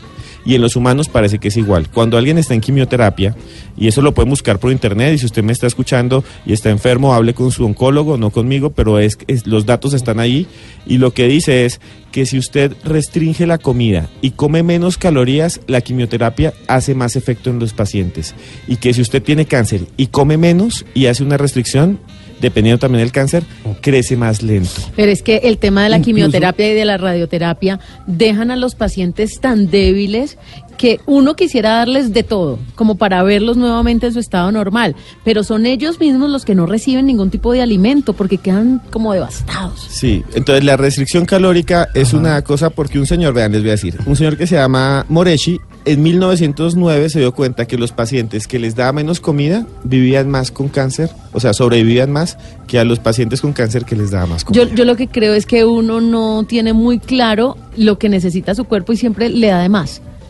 Sin duda. Sí, porque- Ah, uno siempre come de más. Claro, yo Sí, lo que es creo cierto. es que uno debería como tener más claridad en cuanto a qué necesita realmente para andar. Usted sabe con una máquina, con su vehículo, por ejemplo, usted La sabe gasolina. cuánta gasolina le tiene que echar para que ¿Y, el carro ande. y cuándo le tiene que cambiar el Claro, aceite? y usted no le puede echar más de gasolina al carro de la que le cabe. Por eso toca ir al médico. Eso es chévere de googlear y la cosa, pero es que Es lo que uno tiene que ir al médico, al médico general, a los especialistas. Ser muy atento de cualquier Sí, diagnóstico Porque que se vaya cada, cada tipo de cáncer es distinto. Claro. Cada, incluso del mismo tipo. Entonces usted dice, ay no, es que me dio un diagnóstico de cáncer del páncreas. Y lee y dice, no, ya esto se acabó, no sé qué más, tengo que hacer esto. No, cada cáncer es distinto, así sea del mismo tipo. Incluso las medicinas, a algunos les funciona, a otros hacen un efecto contrario. Yo me acuerdo que un familiar, eh, cuando, cuando lo diagnosticaron cáncer, que además me pareció muy, muy difícil el diagnóstico, porque cáncer de pulmón y nunca había fumado, ¿no? Esa es la primera, que no necesariamente, aunque sí es una alerta grande el tema de fumar, con la relación con el cáncer de pulmón, pues también muchas personas con cáncer de pulmón no han fumado nunca en su vida. Pero el médico en ese momento preguntaba, ¿no fuma? Ok. ¿Ha estado cerca a telas? Entonces las personas que están en las fábricas, en las confecciones, a usar tapabocas es fundamental. Tampoco estaba. ¿Ha estado cerca a leña? ¿A cocina de, con leña? Tampoco. Sí, como al CO2, a la combustión. Eh, el tema de las carnes rojas, por ejemplo. Entonces, de, cuando se descartan como todas esas variables posibles del cáncer de pulmón, entonces quedaba la de, ¿consume muchas carnes rojas? Sí, consume muchas carnes rojas. Entonces decía el médico que la carne roja, a diferencia de otros, anim- de otros alimentos, no se descompone como se descomponen todos los alimentos, sino que se pudre. Entonces se demora un poquito más en, en eliminarse de nuestro organismo todo el tema de los desechos. Y esto de la restricción ca- calórica es súper interesante porque han hecho estudios eh, en varias eh, universidades y también clínicas de Texas, de Texas, que son los expertos en cáncer, llegaron a la conclusión de que el azúcar, las bebidas azucaradas, aceleran el cáncer. Es que imagínese. Porque las células los cogen como energía, el azúcar tiene mucha energía y como ellas crecen tan rápido, entonces está completamente desaconsejado que alguien que tenga cáncer tome algo que tenga azúcar. Es que el libro del anticáncer, que es un libro muy vendido en el mundo eh, y hay un precio de verdad para todo lo que dice, es un precio muy económico porque lo consiguen en 45 mil pesos acá en Colombia. En el libro del anticáncer deja clarísimo que el azúcar en todas sus presentaciones Ujú, es el alimento de las células cancerígenas. Es Sí. como la vitamina. Entonces hay otros alimentos que por el contrario neutralizan esas células cancerígenas y le recomiendan a usted que está sano, a mí que no sabemos que tenemos ninguna enfermedad, gracias a Dios, que tomemos todos los días jugo de guanábana, por ejemplo. Que la guanábana tiene muchos poderes que bloquean todo el tema del crecimiento de las células cancerígenas, pero también el tomate, El el, tomate. brócoli, los frutos rojos, puerros, el té verde, el ajo, el aguacate, las algas, el aceite de oliva, los frutos secos y todos los alimentos probióticos son llamados los anticancerígenos. Sí, y además, sí, además tener como unos buenos hábitos. Eso también es importante, pero obviamente no nos cansaremos de repetir, tiene que consultar a su médico. Sí, señor. Consulte siempre a su médico y no googlee, no se asuste además, porque una vez googlea y me pasa tal cosa. Uy, eso está en la enfermedad, entonces uno se paniquea. No, ah, pida- tranquilícese. Pídale consulta al médico y dígale, mire, me está pasando esto. Y de pronto era una cosa que que no era tan, tan grave. Seguiremos hablando más adelante de este tema, que está bien, bien interesante, porque aquí en Bla Bla Blue somos, como dice Marco Antonio Solís, más que tu amigo, como dice la canción, sí señor. 11.32.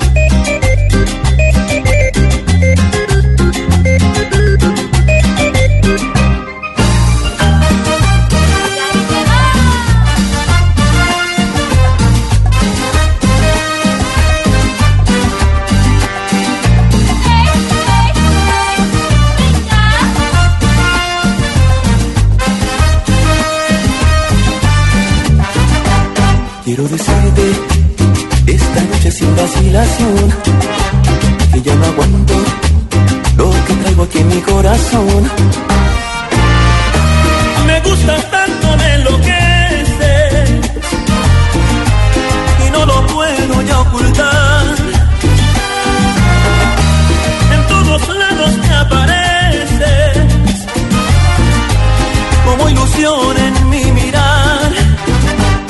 Es un secreto que tan solo quiero compartir con esos ojos que le han dado luz a mi vivir.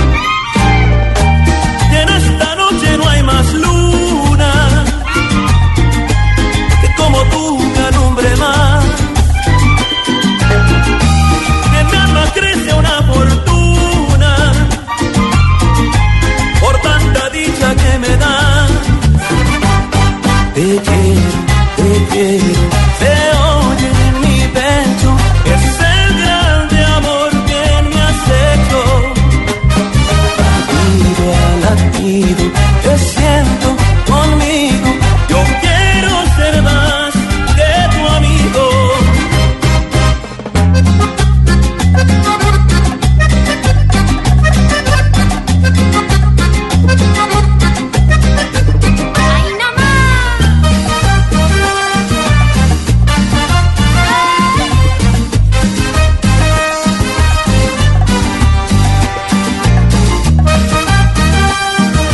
11 de la noche, 34 minutos. Buena cumbia esta, Marco Antonio Solís es lo máximo. Este tipo es el Sí, el sí, mejor. sí. El Buki. El Buki, sí, lo El máximo. Buki que fue el J Balvin de la época de nuestras mamás. Sí, J Lo Balvin. sigue siendo Claro. para, para ellas. Para mi mamá este J Balvin. Claro, porque Claro. era el rebelde también, dejaba el pelo largo, ¿se acuerdan? claro. Eh, rompió como todo el, el paradigma del típico cantante bien puestecito, ¿no? Este era como el descuachetado. así. Sí, mechudo. Sí, bueno, pues Marco Antonio Salís con esta canción Más que tu amigo nos habla de algo que pasa a menudo, ¿Qué? Que usted se enamora Ah. de quien no debe, Ah. de esa persona con la que usted ha compartido tristezas, alegrías, de esa amiga o de ese amigo. Y justamente él canta esta canción que también tiene una versión en salsa por el Pavarotti, por Tito Nieves. Y las dos igual de exitosas. Por si de pronto usted no la quiere bailar así tipo cumbia, la baila tipo salsa. ¿Así? Más que tu amigo. ¿Ah, Más sí, que tu amigo. Bailémosla. Hágale, Hágale. Párese, párese, párese. ¿Vueltica? Eso. Ah, sí. Y, ¿Y qué? y Juanes, ¿se acuerdan que también Juanes cuando hizo la... sí, eh, el, el video, creo que Juanes aparece también ahí bailando la canción porque hicieron un homenaje a Marco Antonio Solís y ahí estaba en esta canción justamente Juanes también con esta Más que tu amigo.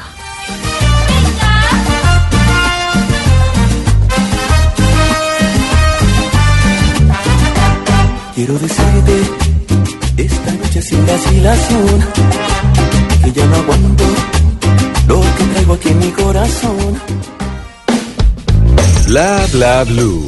Porque en la noche la única que no se cansa es la lengua.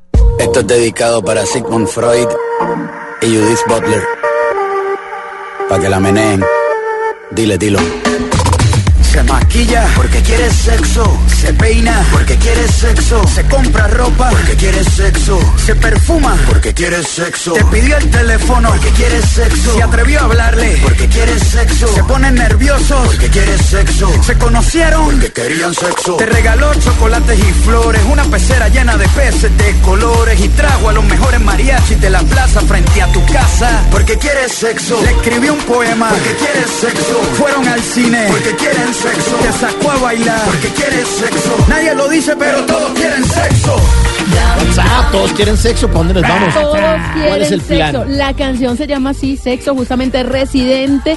Y tengamos el sexo en paz es la nueva propuesta de Marta Isabel Bolaños, que llega a la ciudad de Cali para funciones 24 y 25 de febrero. Marta Isabel Bolaños fue tendencia todo el fin de semana, Oiga, la popular popuchurra, ¿se acuerdan? Claro, de, de Betty, de Betty, la fea. Pues ella fue tendencia porque eh, puso en su cuenta de Twitter, miren a este caballero tan elegante, todo por, in- por intolerancia, patán, acosador, porque uno se tiene que aguantar eso. Y en el video muestra a un hombre que le dijo cosas bastante desagradables, especialmente por ser una mujer, y ella pues lo grabó y fue tendencia, tuvo más de 19 mil retweets, más de 3 mil comentarios, y Marta Isabel hoy, nuevamente después de ese incidente, pues ha dicho que ojalá ninguna mujer se quede callada ante el maltrato, así sea de un extraño, que lo denuncie. Y precisamente llega de la mano esto que se llama Tengamos el Sexo en Paz, una función especial para nuestros amigos de Blue Radio en la ciudad de Cali, para que se programan con las diferentes cosas que tenemos en el país. Ya más adelante les vamos a contar algo también para la ciudad de Bogotá y aquí tenemos justamente el audio. Dale, dale. Dale, perrita, dale. Ay, no está ahí no para culearla, mamita, Dale. darle, mamita. Uy, te vas a hacer famoso. Rey. Te vas a qué famoso. Te vas a volver Dale, viral. Dale, dale. Dale. Increíble. ¿Qué tal el patán, ah? ¿Y cómo, cómo fue? Entonces estaba grabando y el tipo le Sí, estaba insultando. eh, eh, había un tranconcito, había un tranconcito y entonces eh, una amiga de ella se estaba bajando del carro, entonces claro, como que hicieron tranconcito y el tipo entonces empezó con su grosería, entonces ya se baja y empieza a grabar y el tipo lo que empieza es a morbosearla, pero de esta manera muy fuerte, Vulgar. vulgar, Horrible. demasiado. Entonces, pues esto se convirtió en redes sociales y lo más chistoso también de la publicación es lo efectiva que son las personas en redes sociales, porque a los 10 minutos ya se sabía el nombre del señor por la ¿Del placa patán? del carro. Ah, claro, la por placa. una persona ahí puso Además eh, debiendo multa y todo. puso la placa del carro, entonces por la placa del carro, ese vehículo tiene una multa por parquearse en un lugar que, que no era. Eh, fuera de eso, apareció el nombre completo del señor, la dirección del señor, y todo eso estaba en redes. Entonces ya Marta en su publicación también nuevamente dijo, bueno, está bien que denunciemos, está bien que Sí, no nos quedemos no. callados, Pero pero, calma, sí. ojo porque aquí hay datos personales que ya se están volviendo públicos y entonces uno no sabe quién va a ir a la calza del señor a hacerle Sí, qué tipo de Termina escándalo. siendo peor después a veces. Tengamos el sexo en paz. Se maquilla porque quiere sexo. Se peina porque quiere sexo. Se compra ropa porque quiere sexo. Se perfuma porque quiere sexo. Te pidió el teléfono porque quiere sexo. Se atrevió a hablarle porque quiere sexo. Se ponen nerviosos porque quiere sexo. Se conocieron porque querían sexo. Te regaló chocolates y flores. Una pecera llena de peces de colores. Y trajo a los mejores mariachis de la plaza frente a tu casa. Porque quieres. Bla bla blue. Conversaciones para gente despierta. 11 de la noche, 40 minutos en Bla Bla Blue. Eh, hoy, 4 de febrero, es el Día Mundial de la Lucha contra el Cáncer. Eh, y con Esteban Cruz estamos hablando acerca del origen del nombre cáncer, que tiene que ver con los cangrejos, de la restricción calórica, y ahora vamos a hablar de un animal que eh, no es vulnerable al cáncer. ¿Nunca le da cáncer a este animal? Sí, es muy extraño, vea. eh, casi todos los animales que hay sobre esta tierra tienen cáncer en algún momento de su vida como especie. Ajá. Digamos, las jirafas les puede dar cáncer. Los perros, muchas personas, Ay, muchos su perrito, perritos su gatico le da cáncer. Los Una gata, la gata de mi suegra le dio cáncer. La Sí. tuvieron que dormir, estaba enfermísima, le dolían todos los Ay, huesitos. no, no, no. Sí, Claro, durísimo. todos los animales del mundo, todos menos uno. ¿Cuál? Y este es rarísimo. Vive en Somalia, está debajo de la tierra, vive en otro país que se llama Etiopía y Eritrea, y hace unas galerías gigantes debajo de la tierra, túneles grandísimos, y ahí tienen una reina, y es la reina rata, porque son ratas. Pero no ratas como las que usted tiene en el barrio, no ratas como no sé, ni en la familia, no, no, no, no ratas como las que uno tiene por ahí alrededor, no. Estas son ratas Ni de las que le quitan a uno el celular. y se llaman ratas topo. Y se las voy a escribir. Hagan de cuenta usted un animal de cuatro paticas, todo sin pelo, sin un solo pelito, así completamente lampiño, dos dientes grandes así. Es que parece una foquita, Sí, parece eso. un león marino, pero es rosadito como un cerdito. y con dos dientes largos hacia abajo que parecen los de una morcita y es ciega. Es una rata. ¿cómo así? Es un roedor excavador. O sea, abre unos huecos debajo de la tierra y allá se mete. Pues bien, la mayoría de los ratones en el mundo viven de 3 a 6 años. Varios científicos han investigado sobre la rata topo y llegado a una conclusión. ¿Sabe cuánto vive una rata topo en promedio? ¿Cuánto? Eh, años y medio. No, ni idea.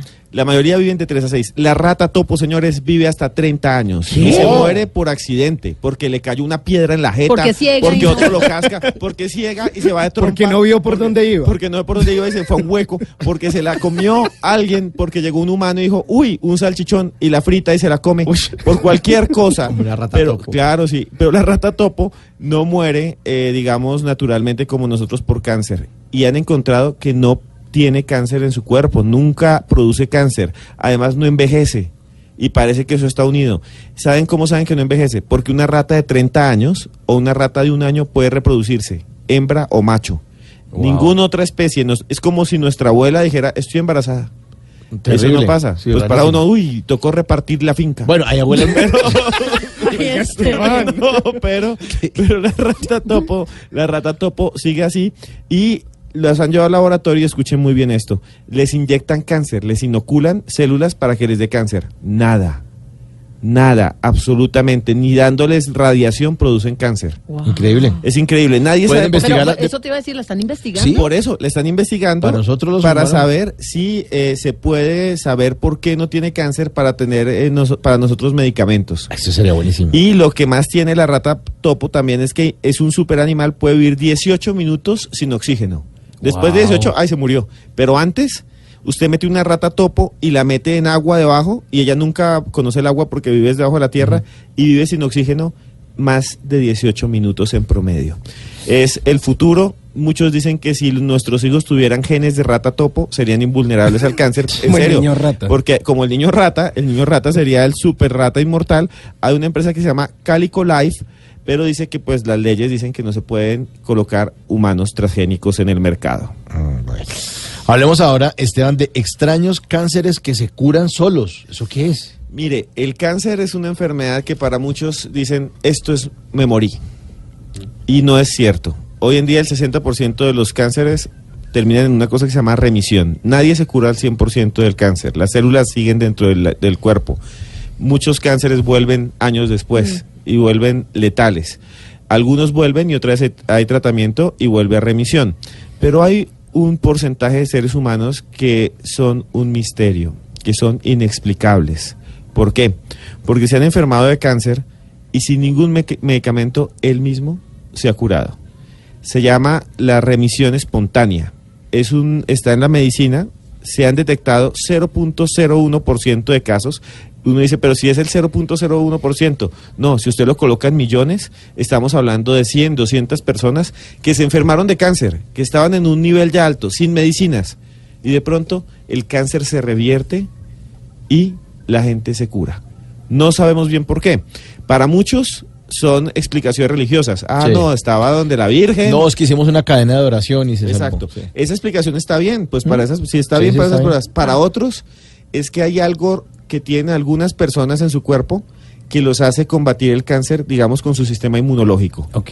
Y otros han encontrado, los médicos han investigado, y esto es brutal, que cuando las personas tienen tumores, como los tumores son nuestro cuerpo, y se infectan, que eso pasó en Italia, y eso tiene el nombre de la curación de San Peregrino, porque pasó en, en Italia, en un pueblo que se llama San Peregrino, un muchacho tenía un cáncer muy avanzado, se le infectó, porque se estalló, es horrible, pero el tumor se le estalló hace muchos años, se infectó, el muchacho tenía sífilis y gonorrea, pues tengo que decirlo, y se curó. Entonces muchos científicos dicen que es, hay una infección, la infección se mete en el tumor y el cuerpo identifica el tumor como parte de la infección y lo acaba. Ah, lo elimina, claro. Lo elimina. Incluso hubo pruebas y ha habido pruebas de infectar tumores con marcadores. A ver si... Si se cura solo, si el cuerpo mismo lo ataca sin quimioterapia y para muchos ese es el futuro de la cura contra el cáncer. Se llaman curas inmunes. Que se marquen con marcadores las células malas y que nuestro mismo cuerpo lo destruya. Y hay muchos casos en, nuestro, en nuestra historia de extrañas curaciones de cáncer que nadie ha podido explicar. Y hay otro tema también, Esteban, es de una niña que también se cura inexplicablemente de un cáncer que es mortal. Sí, esto es muy raro. El diario Excelsior y el diario ABC de España descubrieron que hay una chica que se llama Roxil 2. No Roxy 2 como un robot, no. Se llama así Roxy, Roxy 2. 2. Y ella tenía un, un tipo de cáncer muy fuerte, que es un finioblastoma metastáico. O sea, ya le había pasado el cáncer a todo el cuerpo. Eh, era un tumor cerebral. Esto sucedió el año pasado. La llevaron a Austin, Texas. Le hicieron un tratamiento normal. Y la médica le dijo, ya se murió. Hablen con ella. Ya despídanla. La niña estuvo incluso ya en cuidados paliativos, los últimos cuidados de, ella para morir, y empezó a mejorar, y a mejorar, y a mejorar. Y hoy, sin nadie saber por qué, Roslyn está hasta ahora con su familia y tuvo remisión de cáncer. Y para todos es un milagro, para los médicos es algo rarísimo, pero prueba que el cáncer se puede curar así esté en esos niveles tan avanzados. 11.48 estamos en Bla Bla Blue.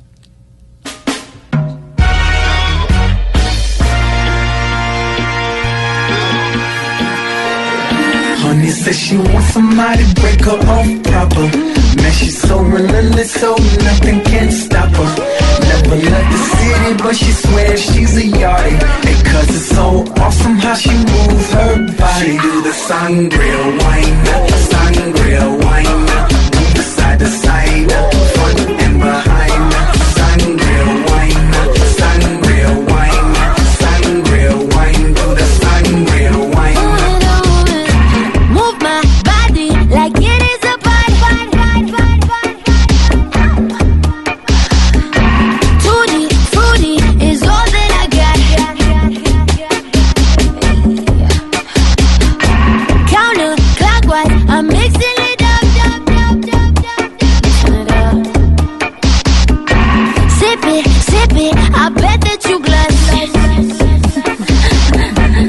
Yo, yo, yo, yo sé que tú quieres mi cuerpo eh, y quieres controlar mi mente eh, y todo el mundo quiere ser dueño de ella, pero nadie puede.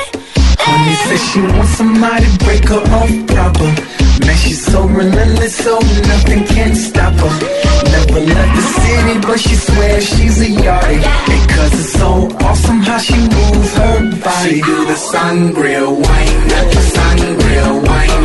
Move it side to side, front and behind. Sangria wine, sangria wine. Sangria Wine. Pharrell Williams. Y Camila Pharrell. Williams y uno de mis amores platónicos. ¿Sí? ¿Ya le es- escribió carta? Eh, no, no, sabe que no, pero, Camila Cabello se llama. pero a Camila Cabello yo le comento muchas de sus publicaciones y le escribo en Twitter. ¿Y le responde? Que, que la amo, Pero que la no quiero, que, que deseo conocerla. Incluso somos novios, pero ella todavía no, No lo sabe. Ella todavía no lo sabe. Es una de esas eh, cantantes que ha sido eh, revolucionaria en los últimos tiempos. Tiene varias nominaciones a los premios Grammy. Vamos a ver si se los va a llevar eh, finalmente esta mujer que es de ascendencia cubana y que ha entrado muy bien a pesar de su origen latino en el mercado anglo. porque, Tiene puro pues, nombre de amiga de uno como del barrio. Sí, Camila- La, la Camila. Camila Cabello. Sí. La Camila Cabello. Como de trabajadora de Blue Radio. Si Sí. fuera María Camila. María Camila Cabello. María Blue Camila Radio. Cabello. Sí, Podría hacer informes acá. Sí, oiga, la conocimos a ella eh, por una canción que se llamó precisamente Habana. Y ahora anda pues haciendo esto con Pharrell Williams, que es uno de esos grandes productores. Es un duro. Y, y yo, y yo le apuesto a que de esas nominaciones que tiene, al menos se va a llevar, un gramófono esta vez. Sangria Wine.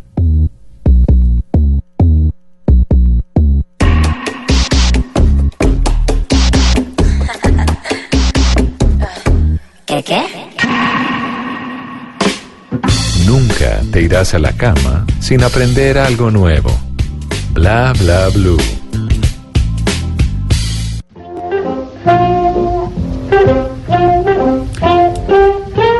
Antes de que se acabe el día, hay que recordar que un día como hoy, pero del año 1973, nació Oscar de la Hoya. Boxeador, cantante y promotor estadounidense de origen mexicano.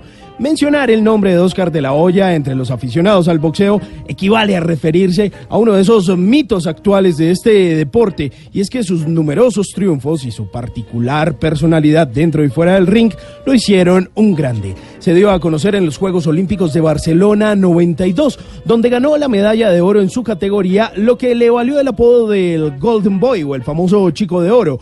Hijo también de un boxeador y de una cantante, y en su adolescencia se dejó ganar por la influencia paterna y se inclinó hacia el boxeo. Pese a ello, la música sigue siendo hoy su pasión. Muy pequeño, su hermano le colocó su primer par de guantes en un juego infantil, una pequeña pelea de niños, y luego en un club de boxeo de Los Ángeles, de La Hoya, se cogió confianza y empezó a pelear como amateur en centenares de combates. Ahí ganó más de 200 peleas. Oscar de la Hoya ha hecho historia en el boxeo al, haber sido el único capaz de ostentar seis cinturones. Aunque aún boxea en algunas ocasiones, de la Hoya fundó una empresa que se llama Golden Box eh, Promo- Promotions, dedicada a la promoción de combates de boxeadores latinos y en algunas ocasiones aún sigue cantando. Antes de que se acabe el día, recuerde que hay que escoger las batallas que se deben dar en la vida y las que no son necesarias. Aprenda a dar los golpes precisos, no sea que por algún día no hacerlo se quede en la olla.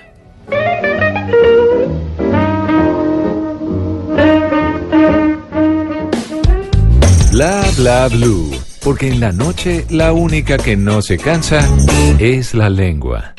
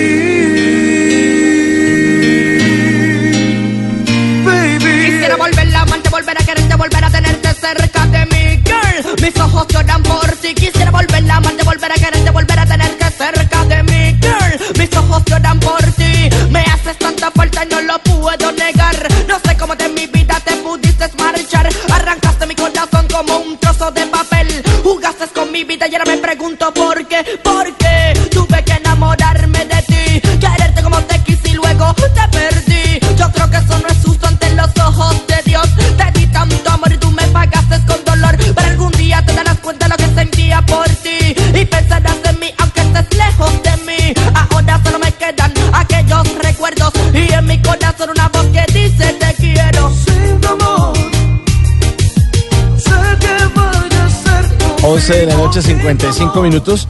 Hace un rato posteé, bueno, hace un rato, hace un par de días posteé una vaina que me mandaron hace 6 5 días en mi cuenta de arroba entre el Quintero en Instagram, que eh, un, un, un personaje le hace una entrevista de trabajo Sí, a una mujer, le dice, ¿tiene algún talento particular? Y dice, canto la parte rápida de mis ojos lloran por ti.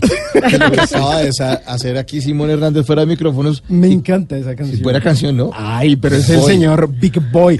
Todo, todo ese trabajo previo a lo que hoy vivimos, al, eh, vemos como reggaetón, pues lo hacía precisamente pionero. Big Boy, ¿no? El pionero. Sí, Levantó ¿y esto? esa bandera. Mire, yo me acuerdo eh, que yo estaba, esto fue en el año 97, cuando esta canción salió de moda. Y entonces nosotros, pues yo tenía, yo manejaba el periódico escolar. Entonces, el gancho para vender el periódico fue publicar la letra de Mis ojos lloran por ti. Ah, para que todos se la aprendieran. todo el mundo quería comprar. Fue tanto el éxito del periódico que tuvimos que venderlo en, en colegios cercanos. ¿Qué va? Porque había mucha demanda. O sea, era Claro. algo interno, pero tuvieron que Claro. venderlo en otro sitio. Claro, pusimos ahí la letra de esta canción porque en, esa, en ese momento No había internet. usted bien. tenía que grabarla en el cassette, Sí, copiarla claro. Y nosotros le hicimos todo ese trabajo. La canción apenas saliendo ya veíamos que iba a ser un éxito y pusimos toda la letra y con eso vendimos los Y usted se la rapeaba de principio a Total, fin. y todavía, mira que todavía la gente, no hay fiesta ochentera, setentera, mejor dicho, los que están cumpliendo 40, Claro. Fijo la ponen en la tanda del carrapicho, de mayonesa, de la cereje, ahí va también mis ojos lloran por ti. Laura Loca. Y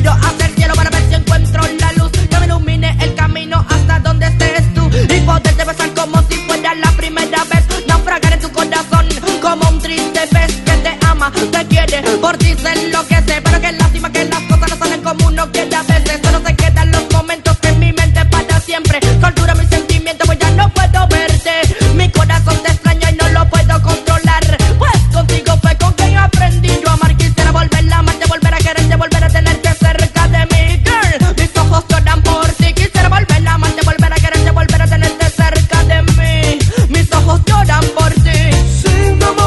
Bueno, mis ojos lloran por ti si ustedes no se comunican en el 316-692-5274, la línea de Bla Bla Blue para que llamen después de las 12 de la noche eh, a mandar pues todos los mensajes que quieran, mensajitos de voz, pueden llamar a comentar lo que quieran, O los- mensajes de texto también. O los tatafans, que también Sí, andan sí, muy famosos sí. por esos Los días. Tata Tips. que Ay, digan y, y recuerden que mañana en esta franja de Hablando en Serio, pues vamos a tener un tema que tiene que ver con las mujeres que pues se preocupan demasiado por su aspecto físico y ahorita está en auge el tema de terminar su periodo de embarazo, sus nueve meses y operarse para recuperar su figura. Entonces mañana vamos a estar con un cirujano que nos va a decir los pros y contras de todo esto y yo quiero que ustedes, los oyentes de Bla Bla Blue, desde ya con nuestra línea telefónica eh, nos dejen en el 316-692-5274 preguntas para el doc. Y Sí. vamos a utilizar ese numeral, preguntas para el doc.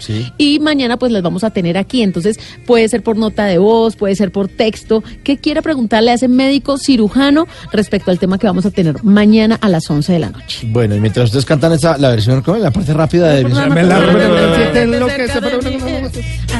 Ya viene voces y sonidos.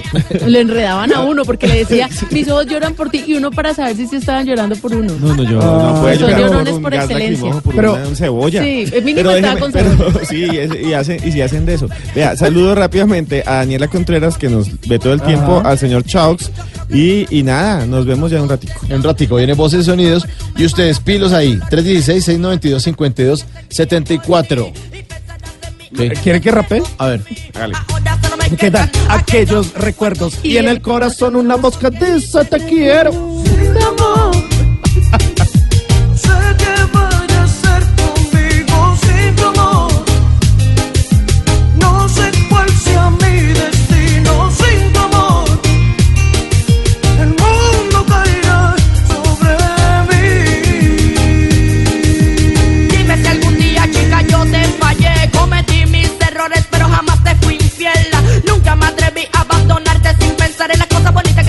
otros pudieron pasar. Tus besos, tus caricias, tu forma de hacer el amor son cosas que quedaron para siempre en mi corazón. Y te juro que si algún día yo me vuelvo a enamorar, más segura de que ya tenga tu misma forma de amar. Créeme, pues mi alma te habla y no te miente. Mis ojos se acostumbraron para ti solamente y hoy lloran porque tu presencia se disolvió entre el odio, el rencor y la desesperación. Daría yo mi vida para volver junto a ti y mi vida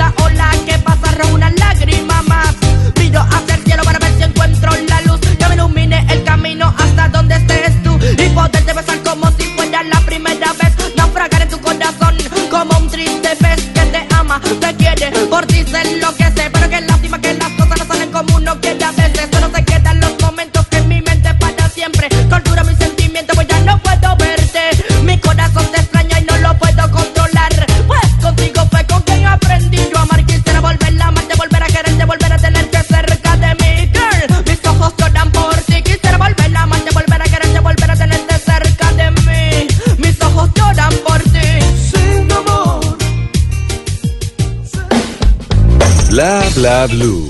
Porque en la noche la única que no se cansa es la lengua. Háblenos de usted. Llámenos al 316-692-5274 y cuéntenos su historia.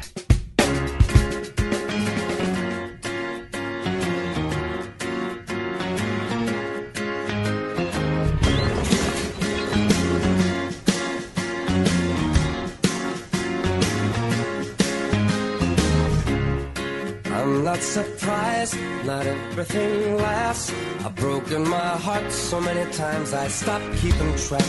Talk myself in, I talk myself out. I get all worked up, then I let myself down. I tried so very hard not to lose it. I came up with a million excuses. I thought I thought of every possibility.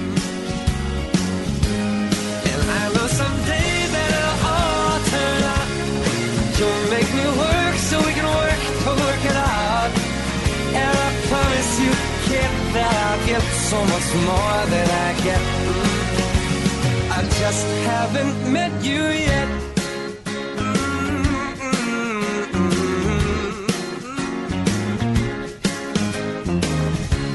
I might have to wait, I'll never give up. I guess it's half timing and the other half's luck. Wherever you are, whenever it's right, you'll come out of nowhere and into my life. And I know that we can be so amazing. And baby, your love is gonna change me. And now I can see every possibility. Mm. And somehow I know that it'll all turn. And you'll make me work so we can work to work it out. And I promise you, kid, Get so much more than I get. I just haven't met you yet. They say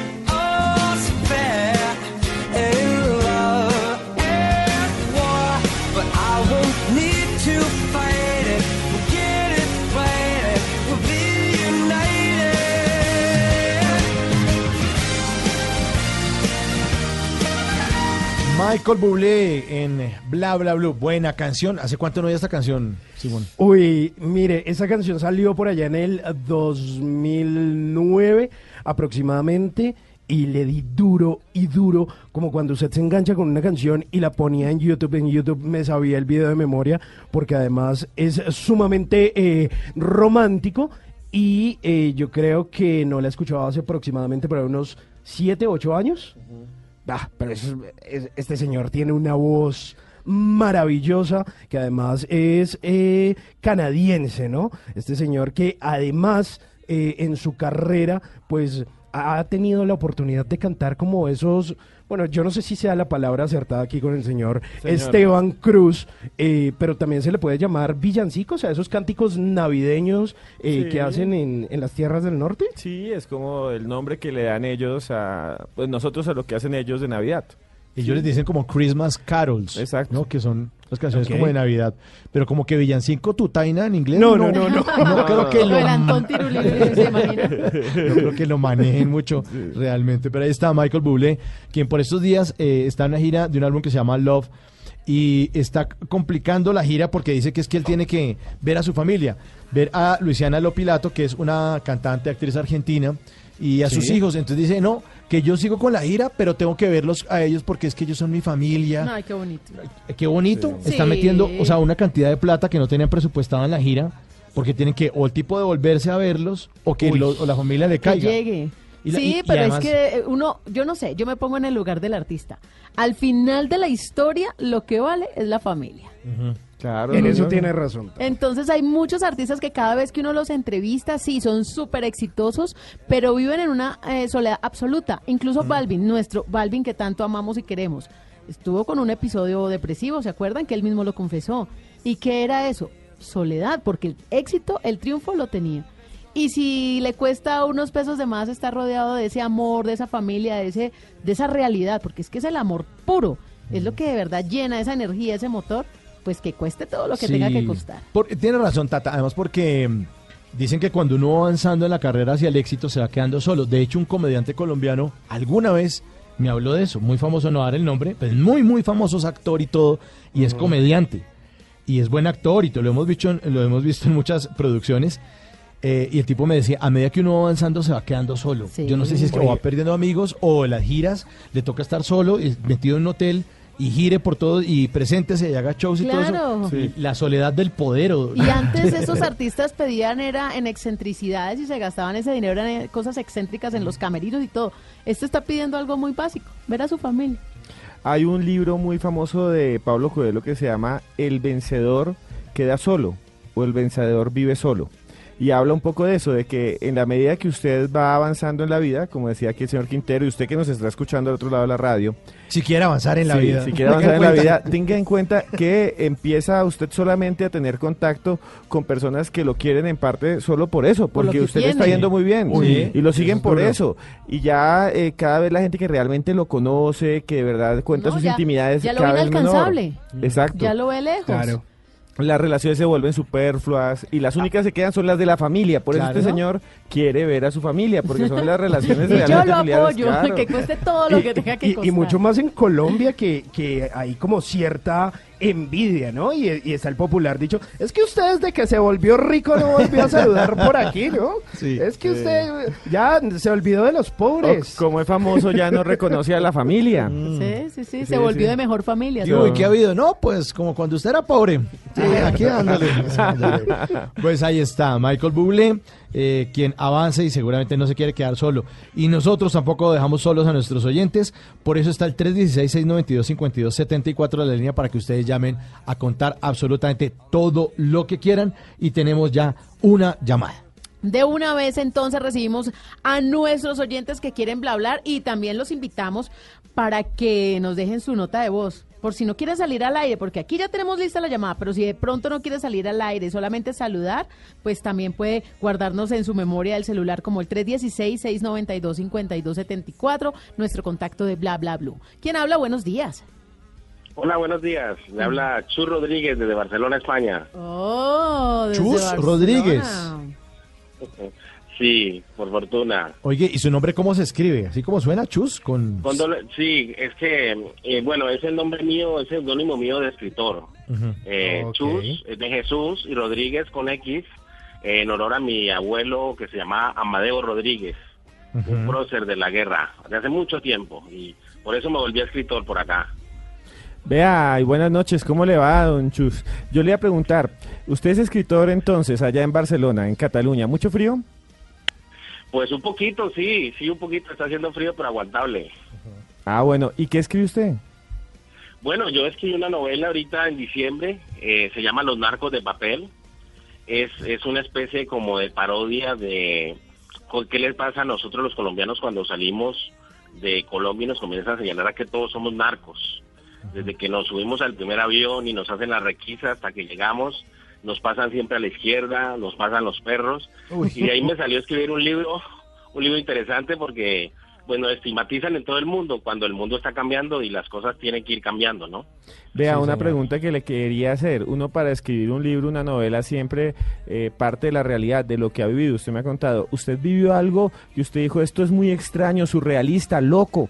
Y de ahí voy a escribir que a los colombianos no tienen que hacernos tantas cosas, o no todos somos narcos. Algo que usted vivió en ese mundo así de la policía y de lo que lo buscan correcto, a uno. Correcto. Sí, mira, eh, eh, yo desde que salí de Colombia en el año 2000, que me vine por Miami, lo primero que no me dejaron entrar a Estados Unidos, hice un visado transitorio. Y nos tuvieron en un cubículo 12 horas para seguir para Madrid, porque iba a Cali, Madrid, Cali, Cali, Cali, Miami, Miami, Madrid. Y lo tienen a uno como guardado allá como un personaje que ha cumplido, no sé qué, a quién ha ofendido, pues. no podía comer uno, lo tenían aparte. Y eso lo hemos vivido, pues los que salimos, yo llevo 20 años saliendo de Colombia y he vivido en México, en todo lado, y sigue siendo lo mismo en todo el mundo. Todos los colombianos, narcos. Uno ya va preparado para la requisa. Pero es que No, también a veces damos papaya. Yo me acuerdo que un- el último vuelo una señora iba para los Estados Unidos y llevaba una bolsa de pan de bonos. Imagínese. Y esos que son bien arenositos. Y, la y yo decía, esta señora, ¿qué, ¿cómo va a explicar? Sí. O sea, que, eso- que es harina, que son pan de bonos. Pan de Entonces bonos. yo creo que también uno debería evitarse esos, Sí. esos molestos Yo, yo tengo una tía, momentos. yo tengo una tía de 68 años. Hace tres años se fue a Canadá. Ahí para el que oyente que se está escuchando, se fue hasta allá. Imagínese que en Canadá se le regó un montón de talco. Ella Ay, hace talco no. blanco. Y mi tía por talco, y mi- señora. y mi tía por echarle el chiste al policía le dijo cocaine. No. No, No, sí, y- y- chistosa. y el policía quedó como, Dios mío, le hicieron toda la requisa. Claro. y- Claro, y, dijo, escáner "Uy, y por- y mi tía dijo, ¿por qué le dije eso? Y yo, ¿para qué le hice eso? Sí. Es que esos chistes allá no funcionan. No. Funcionan de- No. Sí. Pero, pero me sopla W y me dice que, que en inglés uno le puede decir que es pan de bono, que es bonus bread. Me dice aquí por el, Bonus por el chat, bread. me dice, sí, que bonus bread, que que es bonus bread, para que entre tranquilo. Sí. No, esa señora, yo, pobrecita, y eran como 100 pan de bono, esa bolsa. Pues aquí un, un compatriota mío se trajo, Tata, una, un racimo de chontaduro. No, no, completo, te lo juro. Un No. compañero aquí de, aquí llegó a Barcelona con eso. Yo no, yo no sé cómo lo pasó. Pero trajo un racimo completo de chontaduro. No le trajo la negrita porque no, podía. No, y me imagino el en un olor. pinipel. pero qué rico Ahí sería chontahart, que es chontaduro, ¿cierto? Chontahart. Explicarle al policía. No, no, no, es que realmente eso es lo que nosotros llamamos colombianadas. Que damos papaya. Correcto. Obviamente eso no exime para nada pues todo lo que tenemos ese estigma nosotros, ¿no? De ser colombianos y que por eso ya tenemos una asociación directa con la cocaína y entonces mientras los otros pasan a uno sí lo detienen y hasta para el escáner. Vea, señor Shu, Pero usted ya- el- el- sí. Dígame. No, no, que el libro va y va avanzando y luego pues te das cuenta que te están señalando porque tú eres narco, pero en realidad el problema no es de nosotros los colombianos, el problema es quién los consume. Entonces, el libro tiene una política que es una, una, una presentación que se llama Economía del Crimen, en la cual intento debatir un poco las posturas que puede tener una persona por fuera para defenderse y decir es que nosotros somos víctimas de una situación, o sea, nosotros no somos narcos porque nos señalen por narcos. Entonces el libro está bien interesante para que se lo lean. Ahí a Tata le mandé como dos portadas por Amazon, lo puede conseguir. En. Amazon.es lo pueden conseguir. Y, y es interesante para comenzar. Son, es una serie de cuatro libros. El primero es eh, la vivencia en España, el segundo es una vivencia que tuve en México, el tercero la vivencia en Colombia y el cuarto es en Estados Unidos. Son- es interesante porque es una postura muy económica que ahorita está de moda porque ahorita las drogas se están legalizando y estamos tenemos que estar a la onda. Son cuatro libros autobiográficos, o sea, suyos, es su vida, lo que Sí, usted vio. correcto, correcto. Bueno, la mayoría digo que es mi vida, pero como tengo que hacerlo un poco fantasioso, pues yo no soy narco. Mm. En verdad yo no soy narco, pero con todo, con todo lo que he vivido y he visto y he, y he investigado, porque se investiga mucho, eh, se consigue muchos, eh, informa- mucha información. Tú sabes que la gente te va diciendo, oye, que este por aquí, este por allá. Entonces uno lo anexa al libro y convierte todo como en un relato un poco fantasioso, como nos gusta a los colombianos. Eso sí les digo, no hay bala, no hay, no hay, no hay, no hay ni muertos ni nada, es muy pacifista, es de enseñanza, es muy didáctico. Venga, una pregunta, ¿y usted ya aprendió catalán allá? Parlo la miqueta, pero es que a mí me gusta el, a mí me gusta el bayuno. ¿Qué más ve? Eh, Es que, es que le iba a preguntar Mira, cómo se eh. dice pan de bono y chontaduro en catalán. No, difícil, difícil. Aquí, aquí ellos tienen sus propios, eh, sus propios nombres para sus cosas. Se podría llevar un pasticet, un pan, un pan de bono sería como un pasticet. Y chontaduro, pues no, no tengo ni idea. Si gofre le dicen a los eh, pancakes, gofres ¿no? son los pancakes, sí. Uno pide un gofre con chocolate y es un pancake con chocolate con encima, ¿correcto? Es que los españoles tienen una forma divertida de, de nombrar las cosas.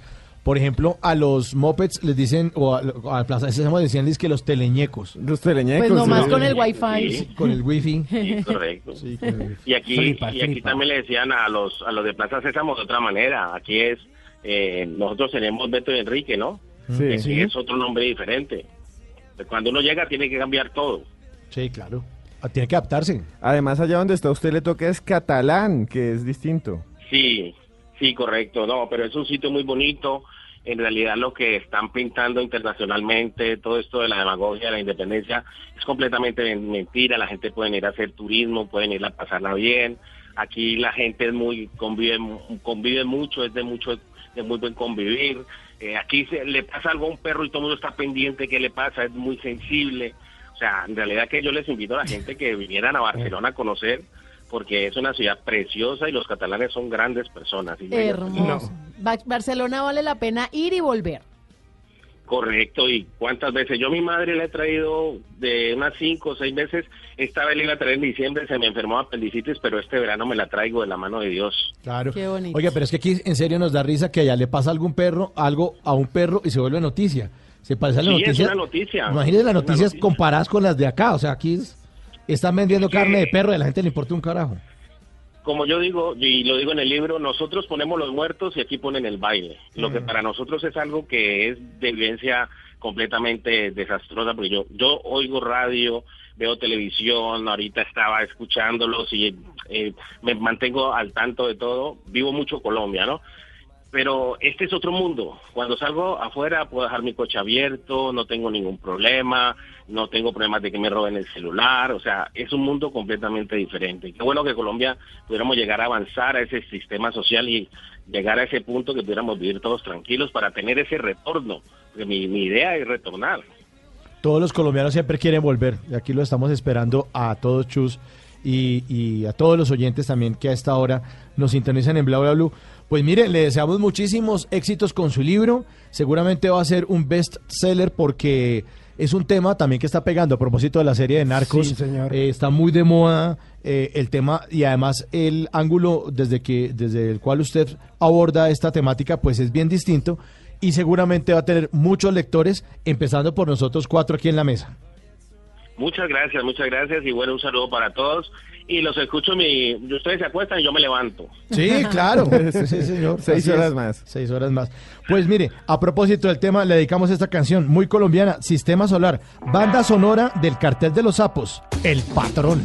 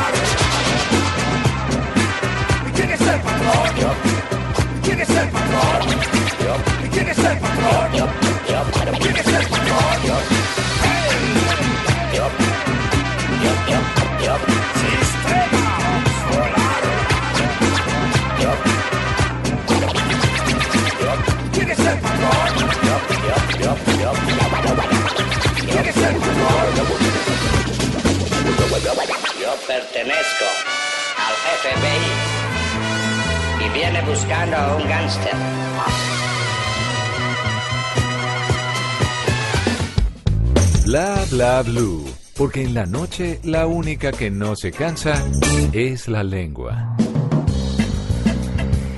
Porque la vida viene sin instrucciones, llegan los Tata Tips de Tata Solarte. Por favor, sorpréndeme. Aquí sorpréndeme, los febrero. tenemos. Bueno, bonito y barato. Sorpre oh, ya, febrero, Hola- ¿no? hola, febrero. Enero Hola, casi hola. que no se acaba. Oye, de verdad, Y a mí se casi. me hizo eterno enero. No, pero ojalá Sí, si fuera claro. el año, porque No, se le va uno el año y, y qué hizo en la Primero vida. que las cabañuelas. Ya, esto se acabó. Que los Ya. 12 días, luego para llegar a la Se quincena, eso me pareció gigante. Largo. Luego, ¿que- ¿que a qué vamos? Apenas 22 de enero. Y así, Sí, Y dele. 28, 29 y fuera eso hasta el 31. Y no. empújese mes, empújese mes para que se vaya. pero este es cortico, este es cortico, con Ya. este equilibramos. Sí, ya con este. Bueno, pero les tengo en este momento un tip muy reconocido eh, para los amantes de febrero, con la limpieza de febrero y los cumpleañeros de febrero. Bueno, eh, les cuento que hay una manera para que usted no esté limpiando, sobre todo las personas que viven solas.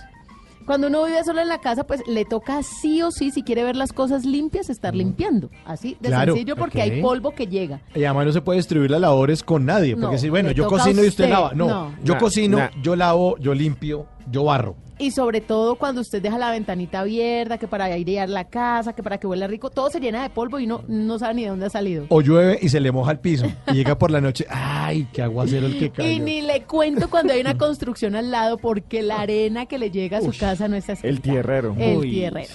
Pues este eh, consejo que les traemos el día de hoy es para quitar el polvo. No aplica para Simón. No. Porque la mamá. Ay, ¿qué no, te dice, Julio? porque la mamá de Simón es la que limpia. ya. Ah, entendí. que Simón ya. quería atraer. Es que no, no. No, Tata, no me haga eso. No, el polvo no. No, no, por eso hice la salvedad. Bueno, pues para no quitar el polvo cada hora, sino hacerlo de una manera esporádica, que no le quite tanto tiempo, usted simplemente va a poner unas goticas de aceite sobre una toalla de papel y va a limpiar por el tem por donde esté empolvado. Y luego ya pasa otra toalla de papel, pero esta vez sin aceite. Este aceite que queda en la primera capa es como una capa protectora, como una cubierta, tanto para muebles, para sofás, para estanterías, para libros. Funciona como una capa, como cuando a uno eh, se hace el manicure que le ponen Sí, el aceitico sí. para que no se le ensucie la uña, para que no se le... Pues igual funciona este aceite. Entonces ya lo sabe. A la hora de limpiar, una toalla de papel con unas goticas de aceite y luego pasa otra toalla sin nada de aceite. Y de esa forma le queda protegida la superficie y no se le va a llenar de polvo. Wow. Para que le diga Bueno, adiós al polvo. Adiós al polvo, bueno. Adiós al polvo. So- No, no, no, no. Con el tono que lo dice Simón, ¿no? Sí. Adiós. Simón, Adiós usted, al usted esconda ese aceite. Con un pesar. Con un dolor. Chao. Así. Bueno, aquí les tengo uno que trae mucho polvo, el aire. Vivir sin aire, Nina Pastori.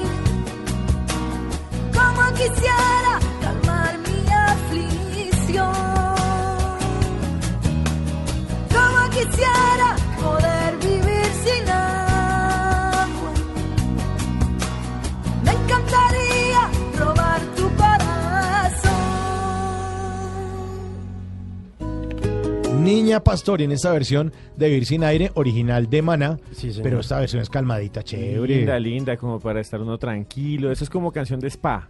De entrada de spa. Es ¿no? de enamorados. Uy, Total. pero, pero con un masajito y toda la cosa. Oiga, cuando, cuando Maná sacó esta canción, eh, este fue el segundo álbum de su carrera que era Donde jugarán los niños, que fue súper importante para el ¿Donde estaba de pies a cabeza y eso? Donde estaba de Sí, pies a sí. cabeza, donde estaba... Oye, mi amor. Oye, mi amor, donde estaba eh, Cachito. eh, Un cachito de Ah, sí, ellos son Me vale, tremendos. me vale. Y eh, es- ese álbum fue tan importante para la historia de la música eh, mexicana que luego cuando Molotov, otra banda mexicana, Sí. eh, hace su debut, lo hace, el, el título que le ponen a su álbum es una parodia precisamente Sí, del señor. álbum Donde jugarán los niños, que el de Molotov se llamó Donde jugarán las niñas y tenía una portada muy agresiva. Era, no, no era tan parecida, elementos- era muy agresiva para la época Sí. porque era la foto de una colegiala, pero se le mostraban casi que solo las piernas. Y, y, pues obviamente como jugando con todo ese Ah, morbo. como estuviera ahí como acostada en la cama. Sí. Más o menos. Más o menos era así la portada de Molotov. Ah, Llegan a sacar eso ahorita y se le No. vienen todas las asociaciones de padres de familia, todos haciendo reclamo, que, que, que cómo así, que el abuso, que los menores y eso. Red Papás. Todos, todos. Todos, que todos hacen una buena labor, pero es que a veces eh, sacan cualquier cosa y ahí están encima. Sí, a veces son muy ñoños. Por e- pero por el momento. Pero es bueno también que exista esa vigilancia, ojo. Sí, claro. Los papás también es bueno Sí, porque es sí. que, pues para que no se permita eso, es decir, yo tengo una hija que tiene 16 años, pues dando un ejemplo, no, no es que yo tenga. Y, y- y Mauricio, entonces- dígale la verdad. dígale la verdad. Y después la sacan verdad. una, una portada de un álbum de un poco de niñas con las patas para arriba y yo digo, no, pues no, me alcanza a ofender porque pues veo ahí a mi hija. Entonces para eso también sirve el- un poco el co- de control de, sobre, de- eso. Ajá. Sí, pero en esa época no se lo tomaban tan a pecho. No, no, era una época como mucho más relajada, pero bueno, ahí está don- eh, la versión original. Niña Pastori. Que Niña Pastori. y Sí. Niña Pastori. Que fue en el sin aire. 2006. Ajá, la de Maná fue en el 92 y está en el 2006. Sí, sí. Bueno, con aire viven nuestros oyentes porque tienen aliento para dejarnos Uy. mensajes en el 316-692-5274. ¿Quieren oír? Hágale, hágale, de una. Aquí está esa. el primer mensaje. Saludo a Bla Bla Blue desde Medellín. Me llamo Juan Fernando. Quería felicitarlos. Me parece un programa genial. Ustedes hacen un equipo excelente y pues eh, creo que hacen la diferencia en la radio. Sigan adelante y de nuevo muchas felicitaciones por ese trabajo que están haciendo. Es un programa ameno, agradable, eh, de un humor excelente. Nos reúnen muchas, muchas características. De verdad que eh, espero que permanezcan mucho tiempo más. Que estén muy bien, muchas gracias. Hasta luego, un saludo. Tan bonitos los oyentes. Un saludo, grande a Pues, él, gran- corazón. Gran mensaje porque miren, lo que nosotros hacemos aquí es para los oyentes, ¿no? Aquí nosotros no queremos ni, ni ser famosos, ni nada, ni, o sea, ¿Para nosotros... qué la gente? Eso es para el pueblo, Eso- para la gente. Ay, tan entregado usted, dígale. Sí, hasta las dos si quieren. Ah, para que vea. Es que me, me perfilé políticamente con la entrevista. Sí, voten por mí. No, en serio, el programa es para la gente, porque es que nosotros aquí podríamos. O sea, la carreta la hablaríamos, eh, la hablaríamos en una sala de una casa, eh, o, todos los esfuerzos, pues, como nos, nos reuniríamos por ahí en un bar a echar carreta. Pero está dedicado a ustedes, los oyentes, y por eso estamos aquí desde las 10 de la noche hasta la 1 de la mañana, pues tratando de acompañarlos de lunes a jueves en esto que se llama Bla Bla Blue. Otro mensaje para otro, eh, para pues, de otro oyente que en el 316-692-5274 se comunica y nos deja este mensajito de voz para todos ustedes, nuestros demás oyentes. Hola señores, reportamos sintonía desde Barranquilla. Soy guardia de seguridad trabajando. Bendiciones para todos. Bueno, aquí los mantenemos despierto. Y sabe también que quería aprovechar, Mauro, no sé si me lo permite, porque mañana en Bla Bla Blue vamos a hablar de un tema que tiene que ver con las cirugías plásticas y un fenómeno que hay en el mundo y es. Tener el bebé, operarse para quedar como estaba antes. Vamos a tener a un médico cirujano que nos va a contar un poquito del tema y yo le quiero aprovechar y preguntar a los oyentes de una vez si quieren dejarnos también sus notas de voz para mañana chévere. pasarlas y preguntarle al doctor Ah, bueno. qué opinan sobre el tema de las mujeres que se operan para verse más atractivas, para verse más voluptuosas o para recuperar su, fitu- su figura después de haber dado a luz, después del embarazo. Entonces también les agradezco noticas de voz para pasarlas mañana durante el programa. Muy bien, y yo le quería decir a este señor que nos dejó la nota que a todos los guardas de seguridad que nos escuchan hasta ahora, un abrazo grandísimo. Los acompañamos aquí en Tel Frío. Que no nos partan sí. nunca. Sí. Sí, sí. Y que se despierte. Al que tiene hasta ahora Ruana se le manda un abrazo grandísimo. Con el también, radiecito sí. al lado y la y el termo de café. termo. Indispensable. Importante el termo. Bueno, y a esta hora, otro, otro mensaje en el 316-692-5274. Hola, mi nombre es John Freddy López y los escucho desde la ciudad de, de- de Medellín todas las noches, siempre que puedo, pues obviamente. Eh, muy buen programa, muchachos, entretenido, siempre con buenos invitados en la primera hora, notas interesantes, bueno, lo mejor. Soy oyente asido pues de Blue, a Tata Solar te lo escucho desde Tropicana y creo que salsa con estilo, creo. Sí, señor. Es la misma, ¿cierto? Sí, señor. a Mauro en otro programa de Blue, no recuerdo, creo que conjunto, creo que junto a Simón en Blue Jeans, creo, señor. sí. Y ahora pues aquí hacen un muy buen equipo, entonces pues déjenme felicitarles muchachos. Y pues me gustaría que tocaran el tema, a ver, no sé, algún tema espiritual, pues siempre tocan buenos temas, de tecnología, pues los tips de, de Tata, bueno, en fin. Pero algo, no sé, esotérico, algo bien místico, qué sé yo. Eh, hey, feliz noche, un abrazo desde Medellín y como diría un paisano, de Colombia para el mundo, papá.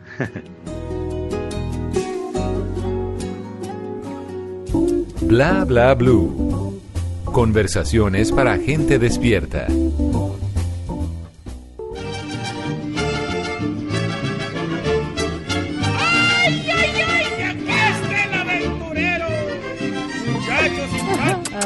Ay. Ah, eh, eh, ey, calma, calma. Empezó febrero y llegó con todo. No, ya, viene, Recargado. viene My Little Pony engallado. Oiga, pero está bonito este caballo. Pobrecito. Está lindo. Mire, a ver, mire, mire, mire cómo zapatea. Oh, oh, se cae, oh, se cae. Oh, Ah, oh, se cae, oh, se cae. Ese pony es muy Oye, resistente. No, no, Muy no, no es cualquier pony, resistente. no, No, es el obvio. pony. Está gordo el pony. Está- que lo es, que, es que lo alimentamos bien. Lo alimentamos. Se le sube. Pobre pony, a mí me da pesar Pobre ese pony. pony. Yo Se le- este no me monta, sino que lo llevo al lado. Se le sube Simón y queda como Sí. una U. ese- Sí. Sí. Sí, pobre pony, parece ya camellito con, cuando se baja Simón. Ay, no, No. tata. Pues eh, mire, eh, básicamente luego de, de todas las observaciones que hacen a My Little Pony, pues esta sección básicamente es una obra de caridad para esa gente que yo entiendo, créanme, los comprendo. Porque a nosotros nos dejan en visto. Porque uno de pronto puede que no tenga un caballo lindo o que de pronto no sea tan agraciado, que no tenga tan buenos temas de conversación o, que el pony lo haga quedar mal.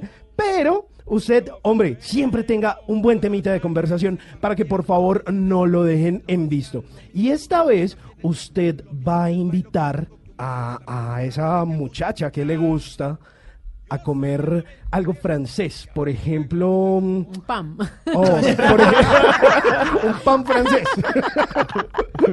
o unas Está papas bueno. a la francesa, Está bueno. por ejemplo. Usted le dice, a ver, póngale cuidado. Le dice, ¿sabías que la lengua oficial de Francia, pues obvio, es el francés, pero que también se habla en otros idiomas como el occitano, el provenzal, el gascón, el corso, el catalán y el euskera? Uy. wow. ¿Sabe para que muchacho? vea. Ahí va, ahí va luego- ablandando. Sí, ahí lue- luego de la segunda papita francesa, entonces usted le dice, ¿sabías que Francia es el destino turístico más famoso del mundo? Con 83 millones de visitantes al año. Uy, buen ¿Te dato. imaginas? Tú, yo, la Torre Eiffel. Ah, bueno. O, por ejemplo, usted le dice, ¿sabías que en Francia está prohibido por ley llamar a un cerdito que tengas como mascota Napoleón? No. Ah, para que vea. es- ahí usted descresta. No, ya ganó Ya. muchos Y- puntos. Y, y ya que están comiendo papitas a la francesa Pero esas, con son, no, mayonesa. ¿esas no son de Bélgica? Las papas a la francesa. Sí, no son francesas, No, no no. Simón, No. mejor una tostada francesa. ¿Una tostada francesa? Eso mejor. Bueno, listo, está bien. Con pam, como dijo. Y, un- y un vino francés. Un pam. Con pam, que no es lo mismo. Entonces usted le dice, ¿sabías que entre 1748 y 1772 las papas fueron ilegales en Francia porque se pensaba que causaban lepra. Ay, qué datazo. Uy. Ahí queda descrestada. Ah, sí, señor. Y mire, y para acabarla de descrestar y para que usted se le vaya acercando más, usted, mejor dicho, ya coge la papita, le echa un poquito de salsita y se la pone en la boca a ella antes de decirle esto. No, pero son, son formas de conquista, son Pues Con razón ese verano Sí, es que venga.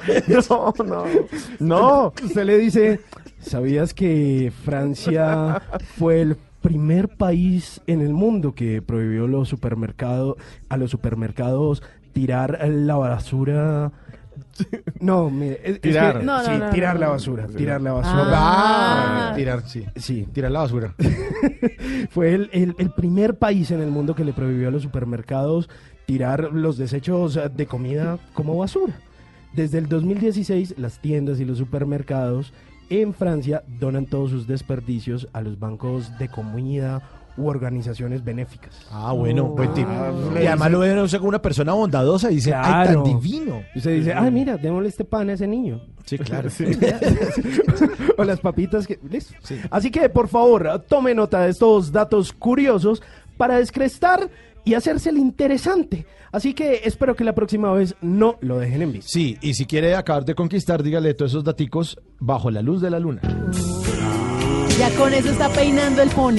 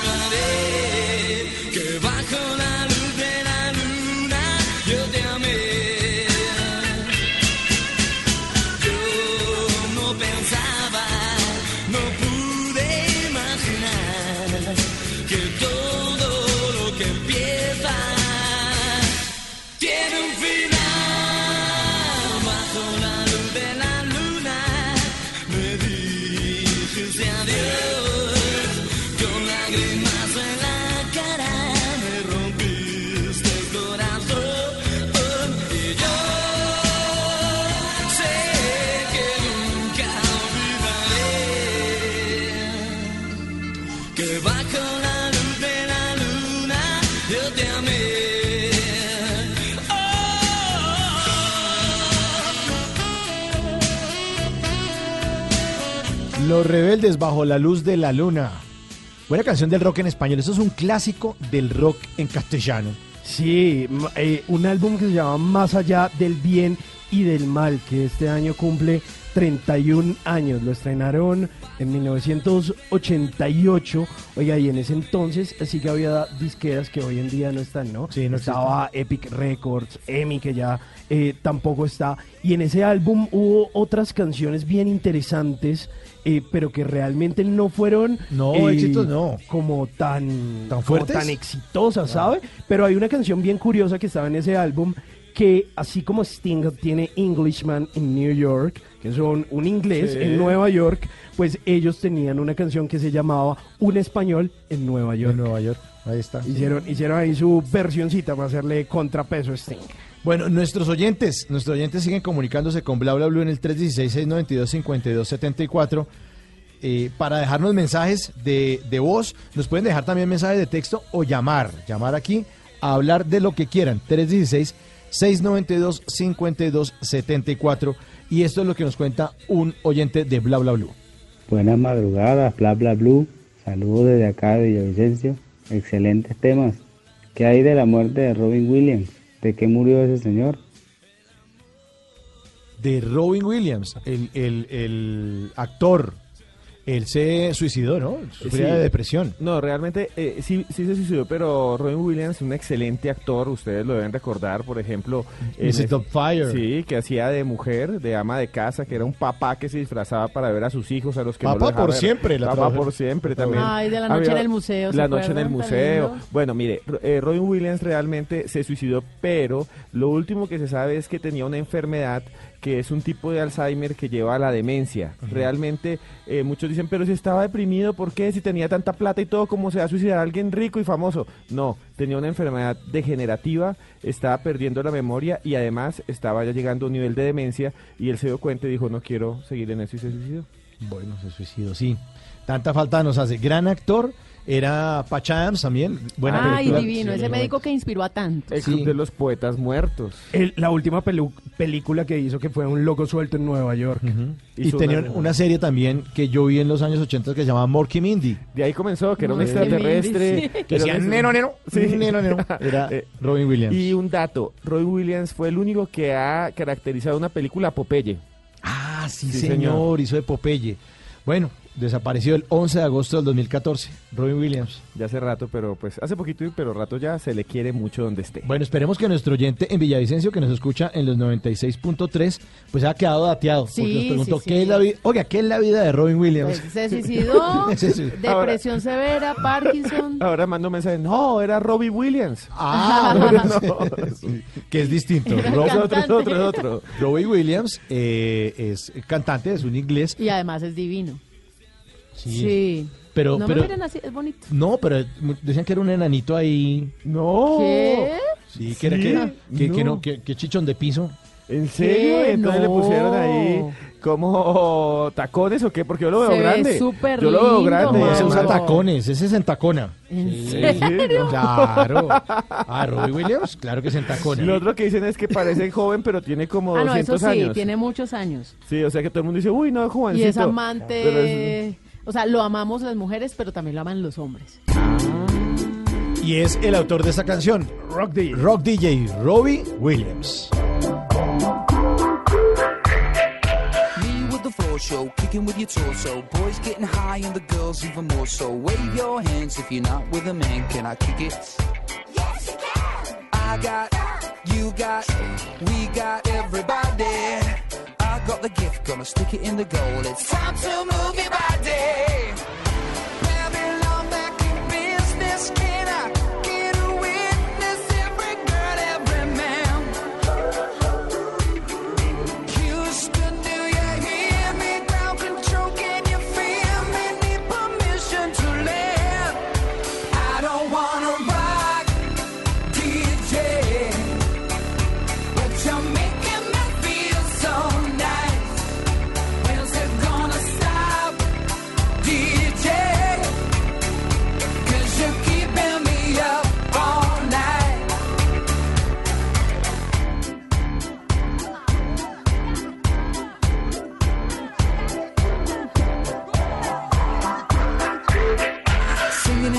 Music for your masses. Give no head, no backstage passes. Have a proper giggle, I'll be quite polite. But when I rock the mic, I rock the mic. You got no love, then you're with the wrong man. It's time to move your body.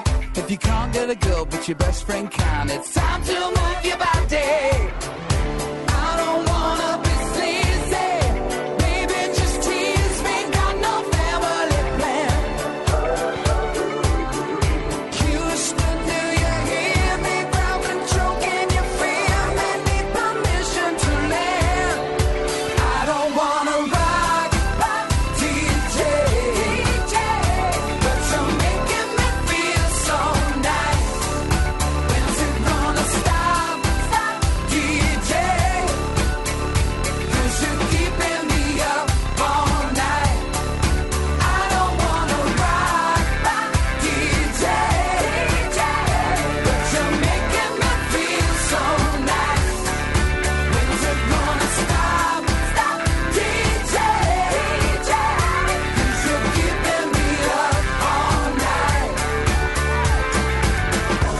Les contamos a nuestros oyentes que aquí hay una polémica interna porque yo digo que Robbie Williams es chaparrito y todos no. Y encontramos que mide 1.85, qué chaparrito. Tata lo defiende, yo no sé qué es lo que le está viendo. El tipo se...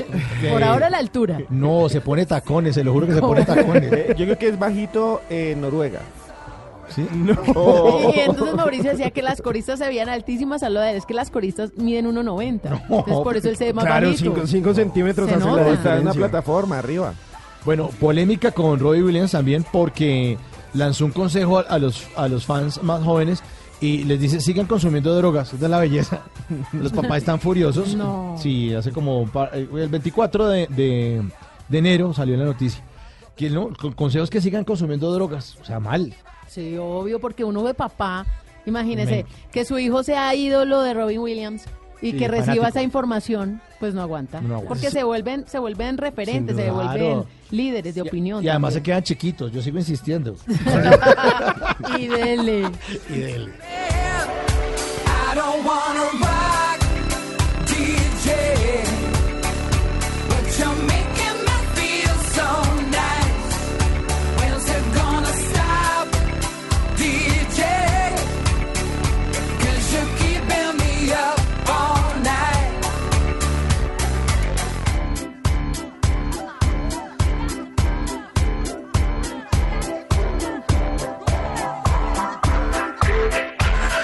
the classes, music for your masses. Give no head, no backstage passes. Have a proper giggle, I'll be quite polite. But when I rock the mic, I rock the mic. You got no love, then you're with the wrong man. It's time to move your body. If you can't get a girl, but your best friend can, it's time to move your body. Bla bla blue. Porque en la noche la única que no se cansa es la lengua. Shine bright like a diamond. Shine bright like a diamond. Fine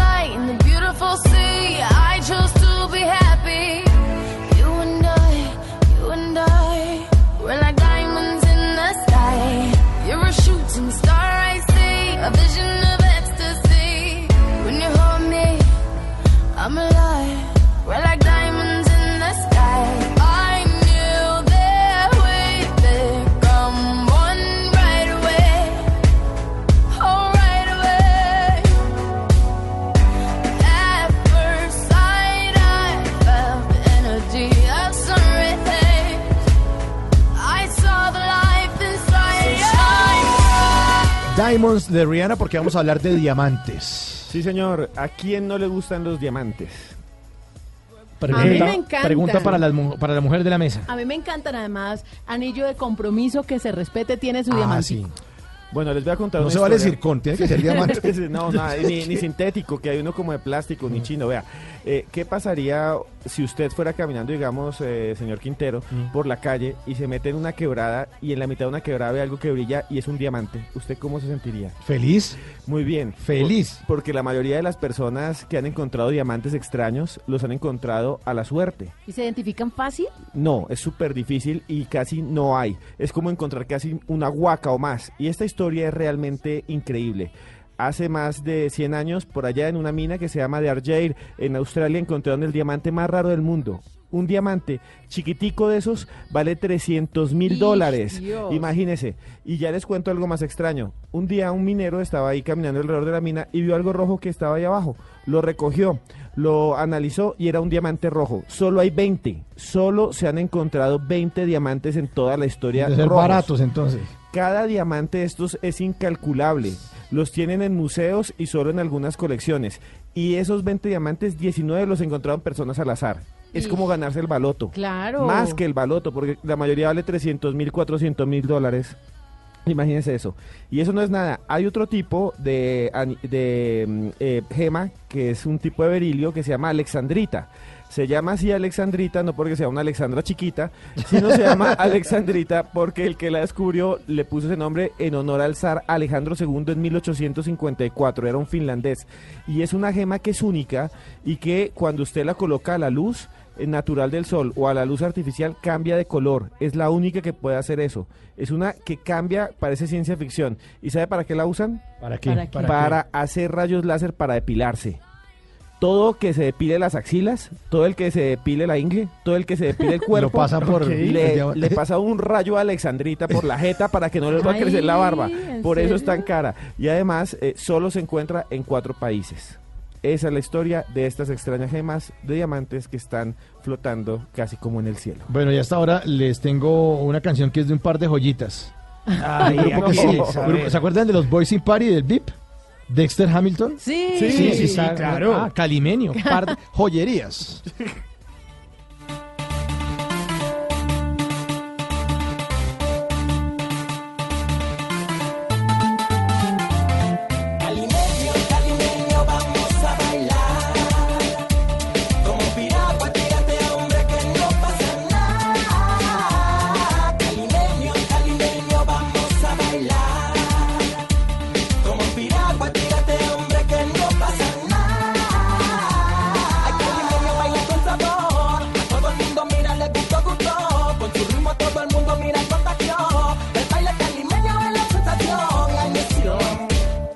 Ay, calimenio. ¿Y vos cómo bailás? Muévelo, gózalo, vacílalo, y bailalo,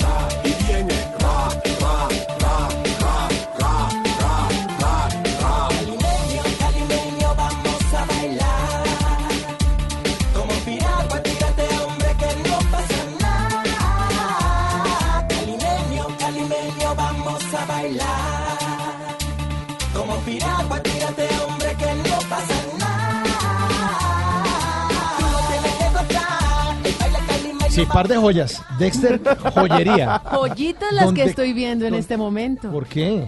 Porque el numeral spam de labios ha sido tendencia todo el día y aquí están los labios de los locutores que ustedes están escuchando en este momento. Tremendas joyitas. Se verá jeta. Simón Hernández, Esteban y Mauricio Quintero. Spam de labios, ¿los quieren ver? Desde numeral está. spam de labios, bla bla bla. Ay, Búsquelo para atrás que está desde temprano. Búsquelo atrás. sí, sí, ahí lo estoy viendo, está desde Ya por la voy a tarde. pa' atrás. Acá, acá ya tiene comentarios de qué sexy.